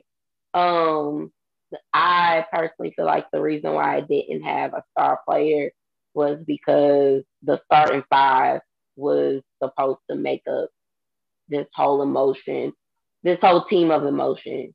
Shuri was the grieving, angry sister. Um, Queen Mother was a grieving mother who not only lost her son, but lost her husband. Um, you know, trying to support not only her daughter herself, but a whole nation. Um, and then you have Okoye, you know, she's still trying to, you know, be Switzerland and serve her kingdom, but also keep herself in check, but still having to still grieve the loss of one of the best leaders she's ever known come to reign. Um, you know, Nakia leaving, that was really that was shocking for me. Um, M'Baku, hey babe, um, he was definitely um he was the conscience of this movie, and I didn't expect that because coming into the first one, you know, somebody say something wrong, oh, like, oh, okay, you know, like don't say nothing wrong, or we gonna jump on you like a silverback gorilla. Like that's what he was giving. But in this movie, he was giving wisdom. He was giving, you know, hey, let's take a step back. Let's be strategic. You know, I loved how they made each character become deeper than what we were first presented with them. Um, Namor, a that whole the whole Namor, his sister, and I wanted was it his brother or his cousin? His Uh, cousin his was the woman, but yeah, his cousin was a woman, and I think Attuma not Attuma is just yeah.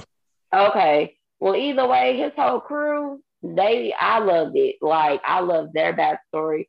Ryan Coogler poured out every emotion that you can think of. Like he he gave you anger, he gave you excitement, he gave you sadness. I think he gave you what he felt when Chadwick died. Mhm. And I feel like that's something that we all needed. Like, we didn't properly grieve Chadwick because of the pandemic. Chadwick died in 2020. Everybody was dying in 2020. So, how can you properly grieve someone when your relative is in the hospital and they're dying as well? Like, nobody really got to celebrate this man when he was wanted to, when he, when he needed to be celebrated. Yeah, that's a good point. There were two things that. Ryan Coogler did Uh-huh. that I really appreciate. Uh huh. Um, Cerees, I'm sorry. No, you you're fine.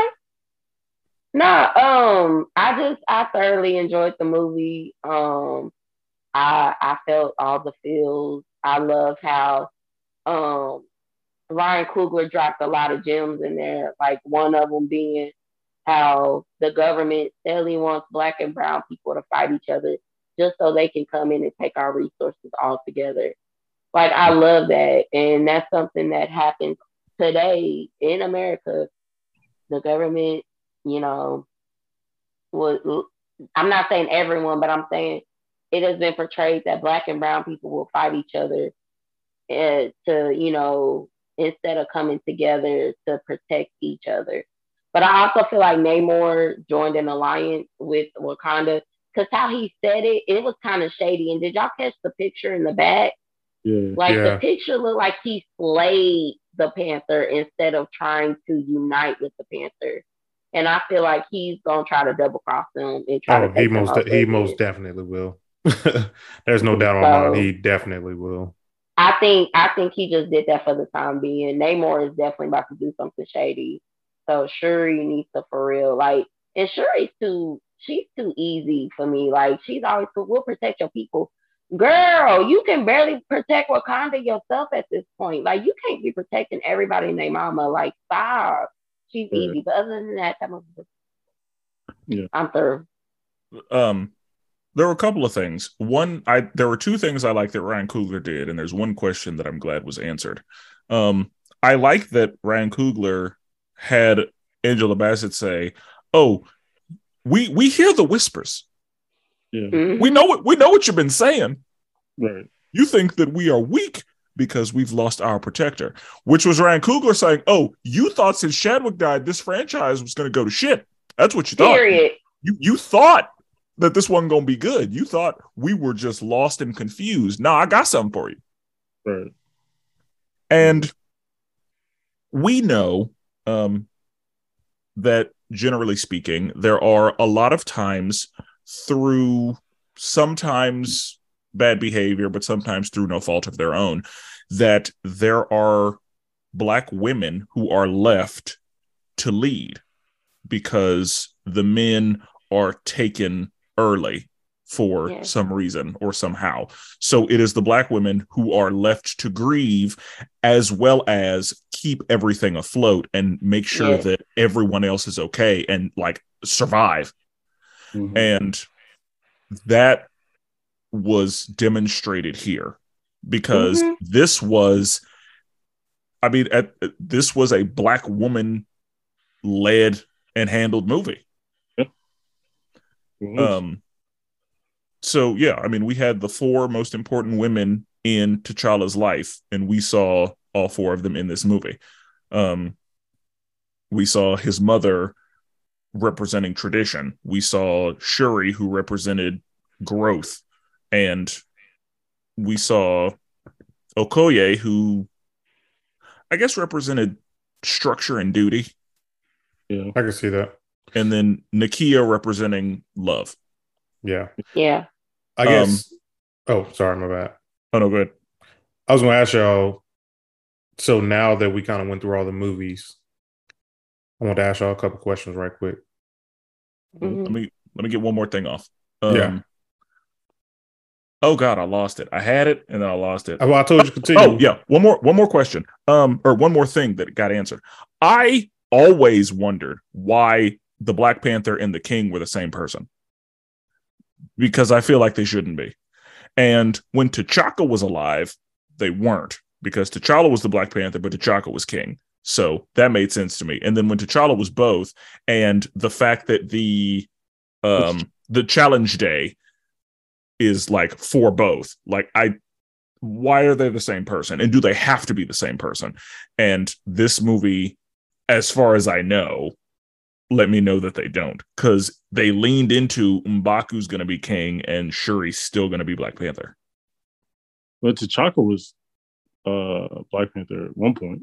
Yeah, Yeah. like when yeah, in his youth, he was but Black he's saying Panther like when you see him in Civil War, he's King T'Chaka versus you know, Uh, T'Challa is Black Panther. Yeah. I, I, I'm not sold on the But was Shuri. it not passed down? But was it not passed down like for a hierarchy? Yeah, but even if it's passed down according to like the movie, the movie logic, Chadwick should have been both King and Black Panther. Right, But that's not how T- T'Chaka was because T'Chaka was the king and T'Challa was Black Panther. but, But like up until he died. T'Chaka too old though. That's what I'm saying. Like he got too old to be both. He, I mean, T'Chaka, no disrespect, but he was a you know plush size, like black man, like Yeah.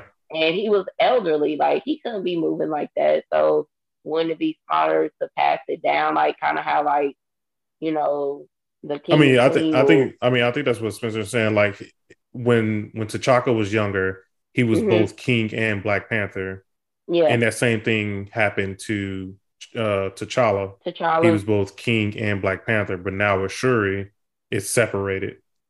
Looks And like M'Baku when- is about to be. And when T'Chaka was old, it was separated. Yeah. okay. So like it kind of it kind of went back and then it it changed and then it went back again. I think the shirt I'm assuming Shuri and M'Baku had a conversation about like, Uh-huh. hey, I'm gonna go be great. You run Wakanda.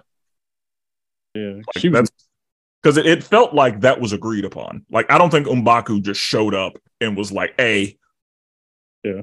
it, I'm king now." Like, I don't think that's what happened. Yeah, Yeah. I agree. I think I'm hoping the next movie is young T'Challa's aged up a little bit, and then uh yeah, he comes for his throne. Because I also wonder how that power dynamic works. Like, if he becomes king of Wakanda, will Shuri have to like respect that? I mean, They gotta fight for it. They gotta fight Cause- for it. Because she's she's the Black Panther, and she was throwing orders around. But I mean that's Uh, what before. challenge day is. They gotta they got they're gonna have to fight for it. Yeah. You know, Okay. Okay. But All right. Um, yeah, this this let me all right. Let's get to some questions. yes, What do you guys think is the best movie in phase four? Or should we wait to the rankings? We're gonna do a ranking. Okay, so- okay. All right. My other question was, I mean, I think I know this one. Who is the best villain and who is the worst villain in Phase Four? Cerees, would you like to go first? Okay. Man, um, worst villain. I want to say this show was a villain to itself. Um, She Hulk. she definitely just she she was a villain to herself. Like I, I don't think they did that girl justice. Like that show was piss poor terrible. Um, best villain. Mm,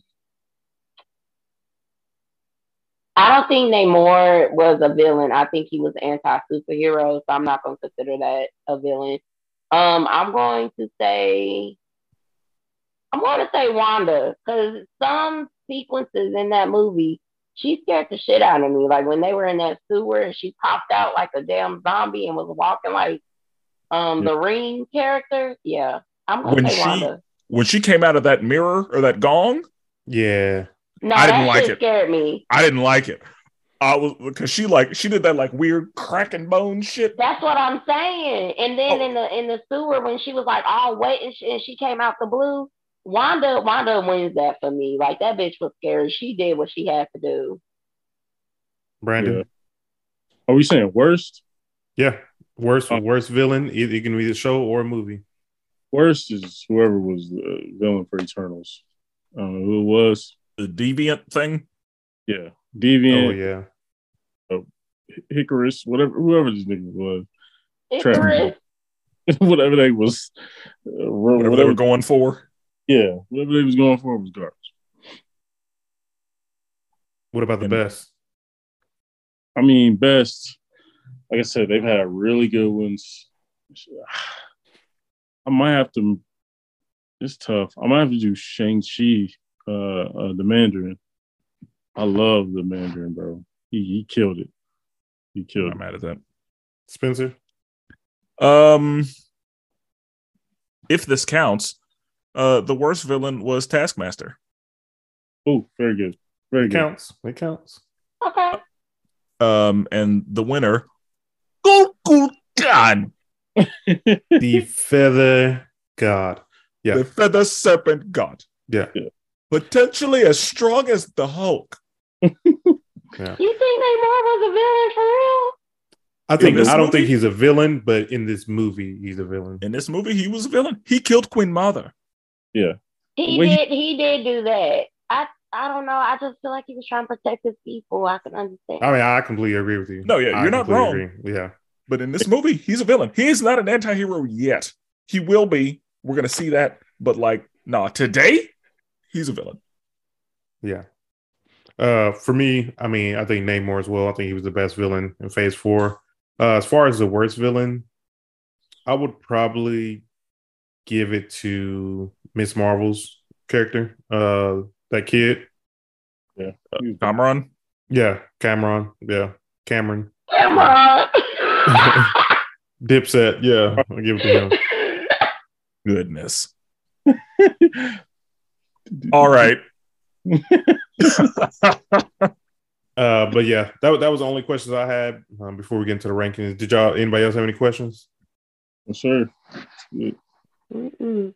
All right. Um, let's do shows first. Okay. Um, you'll just go straight from bottom to top. Um, Cerees, you can go first. We'll have Jordan go second. I will go third, and Brandon will go last. From worst to greatest. Yes, on shows. Werewolf by Okay. Night, we are considering a show. Really? Okay. Um, I didn't even put that. You, you can put an asterisk next to yours. This is, did not finish.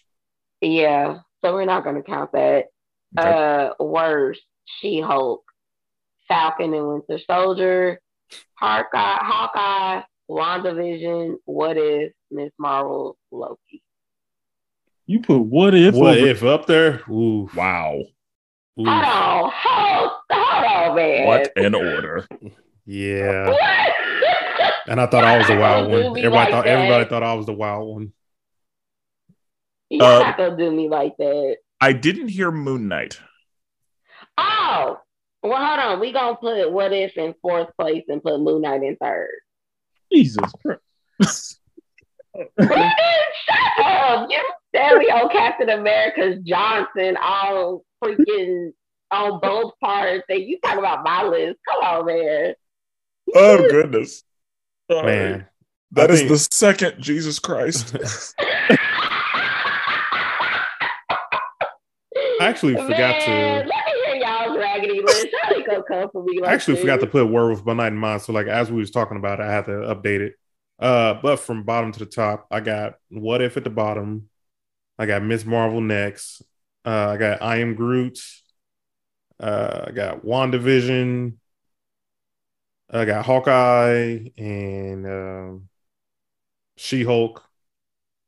Oh man, I got my I got my list out of order. Werewolf by Night and Loki. You put She-Hulk at the top. Yeah. Bruh, you should have put I Am Groot before her. Are you crazy? Hey, It was a good. It was a good show. What'd you say, Brandon? What was your number two? Uh, my number. Yeah, Oh, okay. Where'd you put? Winter Where'd you put number three? She up. Oh, I got it. Okay. yes, one of those. I got my list. I got my. I had to update my list, and they kind of messed it up because I forgot Werewolf by Night. okay. okay, so for me, um, number ten, Moon Knight. Damn. Number Come nine, on. What If? Number eight, Miss Marvel. Number seven, I Am Groot. Number six, She Hulk. Number five, WandaVision. Number four, Werewolf by Night. Number three, Captain Falcon. Number two, Hawkeye. Number one, Loki. Okay. I feel like we're all in agreement with the number one so far. Brandon. All right. Number nine, the worst show in Disney Plus, Moon Knight. Oh my god. Oh my God. We have number eight, What If? Then we have Miss Marvel. Then we're going She Hulk. Then we'll go WandaVision. Then Hawkeye. Then Falcon and the Winter Soldier. And then Werewolf by Night, number two, and Loki, number one. So it sounds like we're all in agreement. Well, Loki except for was the shit. Cerees. Yeah, with the Werewolf by Night being number two, and then Loki being number one. And What was my number two? Hold on. That's all right. Miss back. Marvel was dope. No, I liked it. I had Werewolf by Night as number four, Oh, okay. but I mean, that's still not bad. Um, for movies, we will go in reverse order. So Brandon will go first. I will go second. Jordan will go third, and Cerees will finish us out. All right. Uh this this should be interesting here. All right. Number seven. Uh I think number seven. The last Yeah. easy.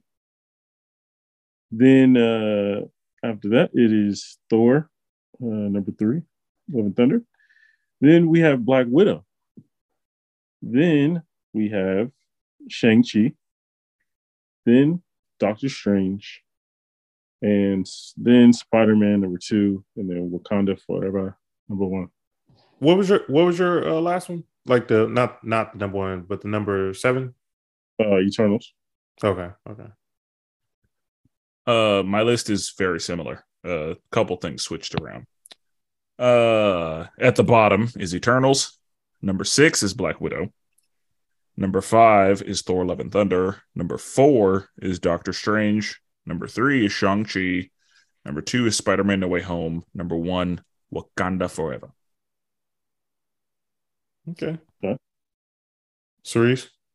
Nope, nope. Jordan, it's I'm you. last. Oh, my. Oh, okay. My turn. All right. Uh, also, list is kind of similar.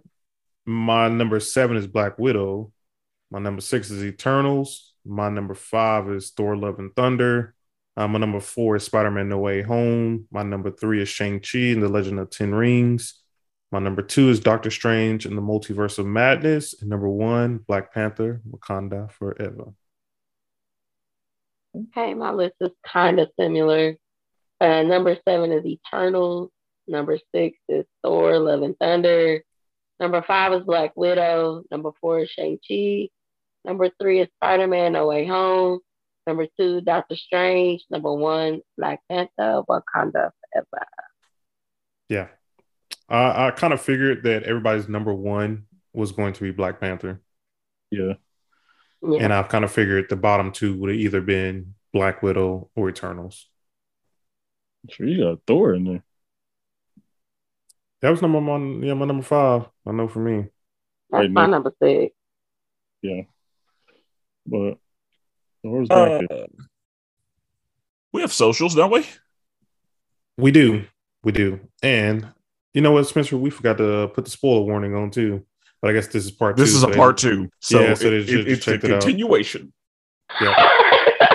The spoiler warning from part one still applies. Exactly.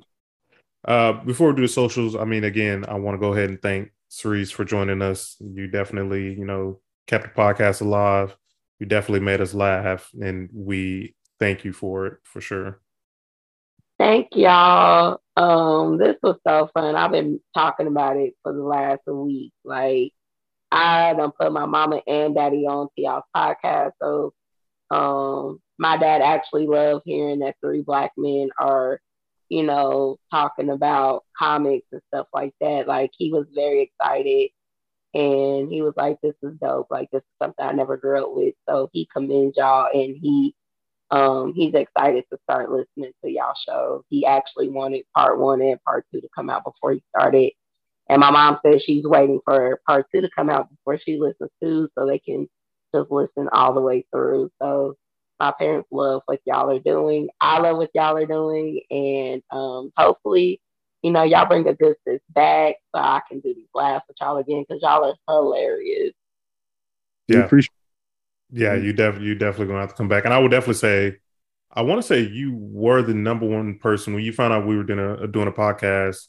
I think you were the first person to hit me up and was like, when you get a chance, you want to come on. I want to say you were the first person to hit me up and tell me. that. Oh, So I knew eventually. I, I support you for real. Like aside from all of this, like I don't like me and Jordan used to work together, y'all, and he and I would talk about stuff like this all the time. So Agreed. to see his passion come to fruition, I can't do nothing but support my friend, and I think is completely amazing that he found two other men that are just the same. So I have to support y'all.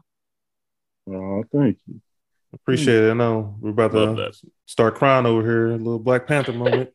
No, but either way, we got socials. You know, find us on the Facebook. You can join our new group, the League of Melanated Gentlemen Podcast.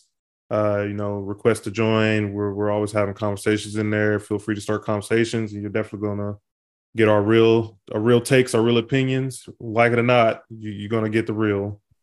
Um, hit us up on Twitter at the LMG Podcast and join us on YouTube. We got a couple videos on there. Feel free to like, subscribe, comment, you know, all that good stuff. And yeah, we're never duplicated. always appreciate it. And forever melanated.